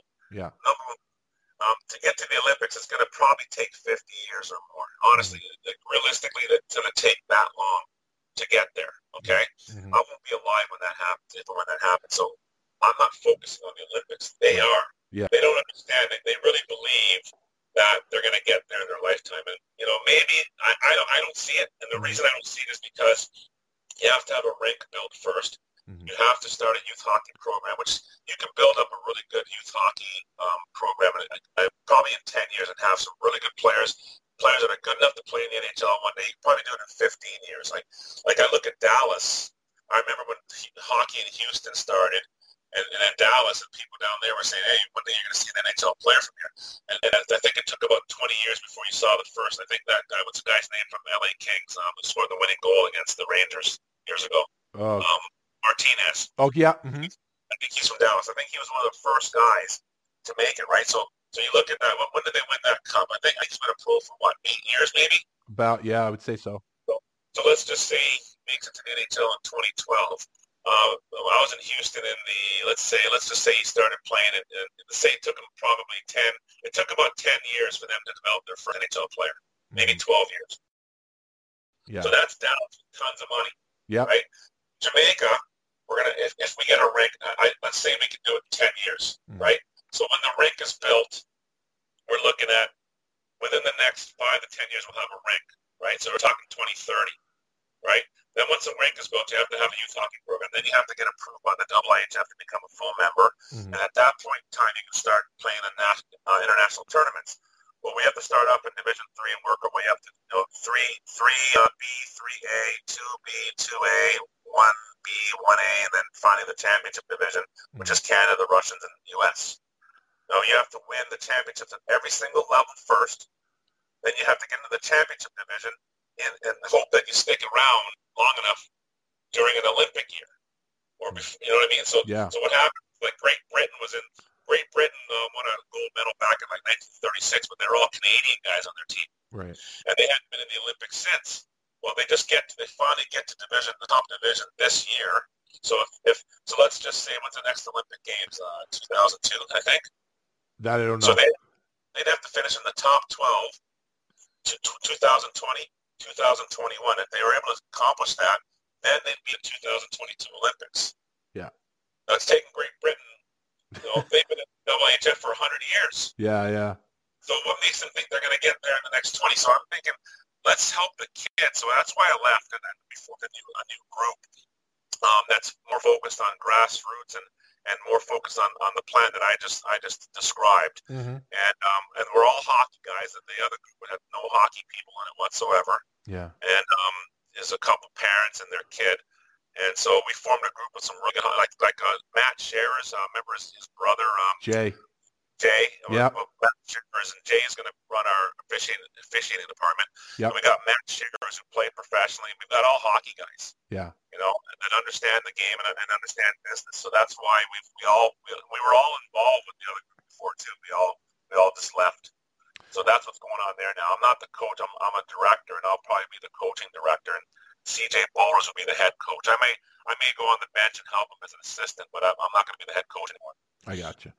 Um, development stuff. I got you. Um, so, like we talked about how the game has changed and everything, and whenever I see a young kid that plays the way that I like the way the game is played, I always take notice, and nowadays they stand out more because the game to me is so vanilla. And when you get a kid that plays that spices it up a little bit, like I say, they stand out. And one kid that caught my eye a couple of seasons ago is a kid from Jamaica named Jermaine Lowen. Is he someone yep. that you're going to keep an eye on? Absolutely. I, I got to tell you, man, I... I... That, that that kid, mark the words, he's going to play in the N H L, okay? Mm-hmm. Everywhere he's gone, he's faced all these challenges, right? He's always been at the bottom of the pile, and then he, he, he's finally emerged and, and rise to the top. He's always done it everywhere he's gone. So, yeah, he's a kid that uh, was in an orphanage in Jamaica, and a, a family from, a couple from Manitoba went down to be like, like kind of missionaries and help out at the orphanage, and they saw him yeah. and fell in love with Jermaine. So they brought him to Canada. And he, I think he started playing hockey around ten, which is the same age I started playing, yeah. like organized hockey. Mm-hmm. And he worked his way up. He got drafted by the Cam, Kamloops Blazers. Yeah. Went on to become their captain and had a great career there. First Jamaican-born player drafted in the N H L. The Dallas Stars drafted him. Yeah. And he's now he's played a little bit for the Rockford Ice Hogs, which is Chicago's team, but he and he's he's up and down between the American League and the and the East Coast League. Yeah. So once this kid learns the game, mm-hmm. the pro game, the next step's a full-time American League spot, and then once he gets there, he'll he'll learn that game and he'll be in the N H L. So yeah. he'll be the he'll be the second Jamaican-born player in the N H L, and I can't wait for that to happen. I'm so excited. Yeah, no, I, like I said, I enjoy watching this kid play. He's a hard worker. He's not afraid to scrap, and he's got some skill too. So yeah, I'm looking forward to it also. So I figured, I figured he was on your radar, but uh, you know, why not give the kid a plug anyway, right? Absolutely. You know, mark mark my words, Jermaine Lowen will play in the National Hockey League. I, I read an article about him years ago. My sister sent it to me because it's, it's a Canadian newspaper, and I, I reached out to to the um to the journalist, and uh, he connected me with the family. So I've been in touch with the family on and off for the past probably five or six years. That's excellent. So yeah. um you know, we've spoken now. We've hit the four-hour mark, which is unbelievable to me. Thank you. But uh, the big news that I'm I'm happy to say here. Uh, that you've decided to write a book, and and if and if you you people have found this interview interesting, I can't even imagine how great the book is going to be. I'm really looking forward to it. Uh, what made you decide to write a book? Well, all that's going on now in the world, um, especially in hockey, it's a little bit about what I talked about before, and so um, the whole thing with Akeem Alou last year um, made me really think, and so I started thinking about my my coach, and and I, I actually know Bill Peters, mm-hmm. and the one thing is, um, although I do, I do would, I would like to see, um, like, like, so, so what I did is I, I first looked up the word racism, okay, because it's being used a lot, right? It's thrown around a lot, and I decided to look up what does it actually mean, okay? Yeah. And I'm paraphrasing now, but basically, it means a, a person who feels, who thinks that their race is superior to another race, and therefore treats the other race accordingly. You understand? So, like. Yeah. So you, you, you have to, so to be racist, you have to think that you are, your race is superior. I don't believe that when a guy calls me the N-word in a hockey game, I really don't believe that he thinks he's superior to me. He might, right. But I don't think he does. Okay. Mm-hmm. I think he's just pissed off and he's being, a, he's being a jerk. Yeah. Okay. So, mm-hmm. so that's one thing. And I know, and I know Bill, okay. I, I'm yeah.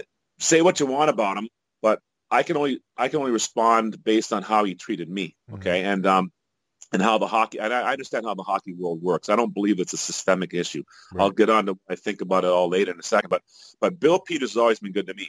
He ran a youth hockey program in San Antonio, Texas, and he could have picked any skating coach or, or, or hockey school guy to come and work with his kids, but he chose me, and we worked together closely for about two years, and then finally he went back to Canada, um, started his coaching career with Mike Babcock, mm-hmm. and so. I do believe he said what he said in the locker room, one hundred percent.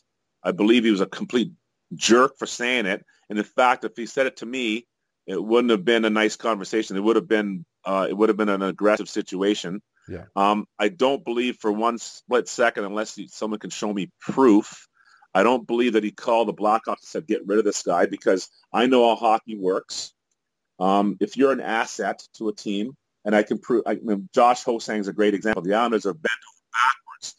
I don't know if you know this, but they, they, they brought me in to mentor him. Oh, I didn't know that. I didn't know that. They came, John Ledecky came to me and asked me to work with the kid because they really wanted to see him succeed. See, yeah. people don't know that.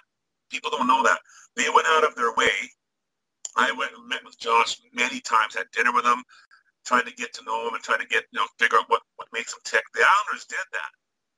You know? Yeah. I mean, the Islanders could do that for any, any other player, but they did. And I worked with, with Eric Cairns, and we're trying to work with, you know, Nate Thompson, trying to get this kid. Um, um, that, that's not Nate Thompson. What's, what's the coach's name? In Brent, Brent Thompson. Brent. Sorry, Brent, Nate's son. Yep. So Brent Thompson, we, we uh, you know, Matt Karkner, I used to work with him in San Jose, and yep. we all thought that we all worked so hard to help Josh become successful. So he's not being treated because the way he's being treated because he's black. He's being treated the way he is because of the results or lack thereof. You understand what I'm saying? Like, you can't blame color for this, right? Because I know they tried everything they could. I'm not trying to. I, I'm not. I'm not. I wasn't hired by them. I, I volunteered to do it. It wasn't like I was hired by them either. I'm not being paid by the by the others. I did it because I wanted to help the kid. Right. So I don't believe that they just got rid of the guy because Bill Peters said to do it. Mm-hmm. Okay. Like, they're not going to listen to their American League coach. Honestly, it's going to be like, shut up and work with the kid and figure it out. That's how these teams talk to their coaches. So, so then he went to another.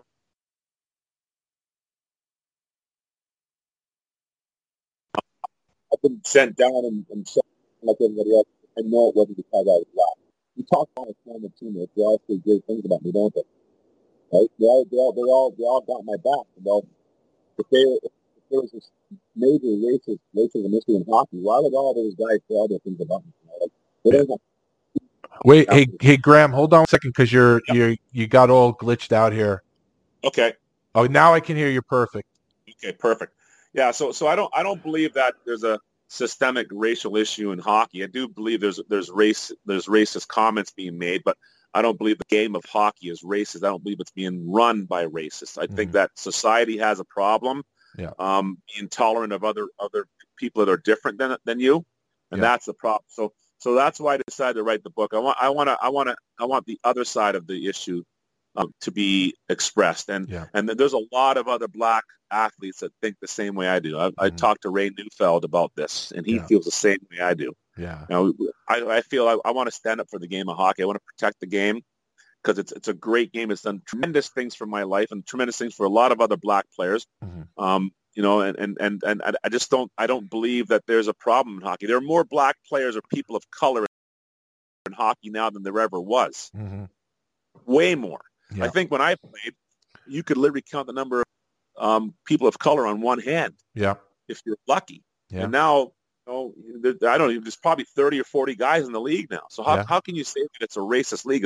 If it was a racist league, they would not allow black players to play. Hockey was racist mm-hmm. back in the, you know, in the in the Willie O'Ree days, yeah. where they literally would not let a black guy play because they didn't think we were intelligent enough or you know, whatever to play the game. Yeah, and they, you know, that was definitely a problem. And even in the seventies, when Mike Marzen and, and, and Bill Roddy played, mm-hmm. you know, I'm sure they were they were given a lot of grief from the opposing players. But I don't think that that problem is still there today, the mm-hmm. way the way it was back in the seventies and maybe even in the early eighties or so. But it, it certainly isn't isn't uh, and I and I and I didn't I had very isolated issues in my career mm-hmm. and I know it was because the guys were racist because they were pissed off at me because maybe yeah. I was I was hard on them, they were hard on me, and that's the best way to get me mad and hurt my feelings is to call me a name, you know yeah call yeah. me a jerk and make me feel bad. If you call me that, it's going to hurt my feelings pretty, you know, and that's what they were trying to do, hurt my feelings and, and it worked because I let it work mm-hmm.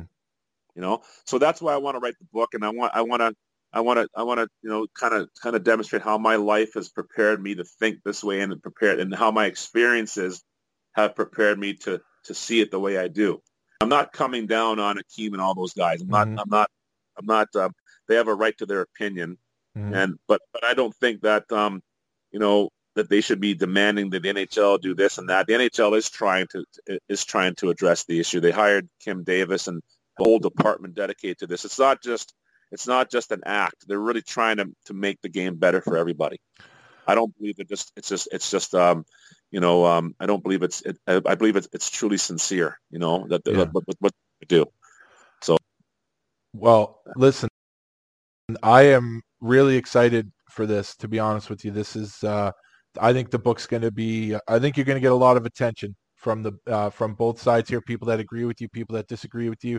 I know you're going to withstand anything. And I mean, I'm the little mom and pop podcast compared to some of the bigger guys, but I am more than happy to to help you out any way I can, uh, promote the book, help you with anything. If, uh, if you need my help, you know, you got my number, just reach out to me. I am really, really excited for this project. I, I and I'll help you promote it in any way I can. Um, the last thing I ask every one of my guests is, is there anything that I forgot about the, the career of Graham Townsend, the uh, hockey journey of Graham Townsend that I forgot to ask that you'd like to say? No, just uh, actually just that um, I, I appreciated the opportunity to play the game that I love and, and make a living from it. Um, I I um I think I think the thing I miss the most out of hockey is the the uh, the, the relationships with my teammates and yeah. and the camaraderie. I mean that's that's the thing I miss the most, but. But, um, you know, outside of that, I just, I'm just so grateful that I had the opportunity to play the game. And I'm really grateful that I have the chance to talk to you about, about it, that, that people even care, you know, that that's a special thing. And honestly, it's like, you know, you don't, you don't, you can't take that lightly. The fact that people even care to, to hear about you, um, it, it, it's really, it's really touching and means a lot to me. So, so that's why I just want to, I just want to express my gratitude to all those who were listening and all those who supported me over the years, teammates, coaches, fans, uh, certainly my family. And um, I wouldn't be where I am today without all you people. Even even the, even the, some of the negative stuff that happened, it, it just made me who I am today. And um, and for anything negative that happened in the past, um, please forgive me, and I forgive you. And uh, that's pretty much it. Dude, this was absolutely incredible. Um, I I am so thrilled to to finally get you on here. It was worth the wait, and uh, Other than that, I will just say, uh, dude, thank you so much for all this time, and uh, keep in touch and have a great day. Right. Thank you very much, Joe. Appreciate it. You too. Thanks, Graham. Talk to you later. All right. Bye-bye. Bye. Thanks again to Graham Townsend. That was an unbelievable chat. Uh, I've said it that this may be the most important interview I've ever done, uh, more so for the off-the-ice stuff. Um, there's a lot of shit going on in the world right now, and uh, to get someone's perspective like Graham, who's been through a lot of shit in his career and in his life, uh, means a lot to get that voice out there. And um, from my point of view, Graham gets it. Like he, I, I, he just really gets it. Uh, the way that he's handled himself, the way that he's handled these particular incidents, the way that he wants them handled, the way that he doesn't feel that outside forces need to get involved, that he just wants to handle it like a man. To me, that means a lot. And uh, man, oh man, this was uh, this was a good one for me, and I hope that you people enjoyed it as much as I did. Um, co- going forward this week, uh, coming up, uh, it will be another season's episode. I haven't decided yet who I'm going to feature. Uh, but I have a few interviews coming down the pike, one that I'm uh, really hopeful for. I'm going to uh, try to do some advanced technology. And, you know, that really probably advanced should be in quotes because I don't think it's very advanced. It's probably very simple. But for me, it's advanced. Uh, try to do something a little different. And then uh, another guest that I've been uh, speaking to over the last few months uh, said that this time of year might be best for him. So I could have some uh, some good ones coming down the pike for you. I hope so. Hope everything comes to fruition. And um, other than that, just stay tuned. Uh, next week, I'll have a seasons episode for you. And uh, if there's any suggestions, uh, you know, hit me up on Twitter and let me know. And if it's possible, uh, I'll try to make it happen. Have a great week, everybody.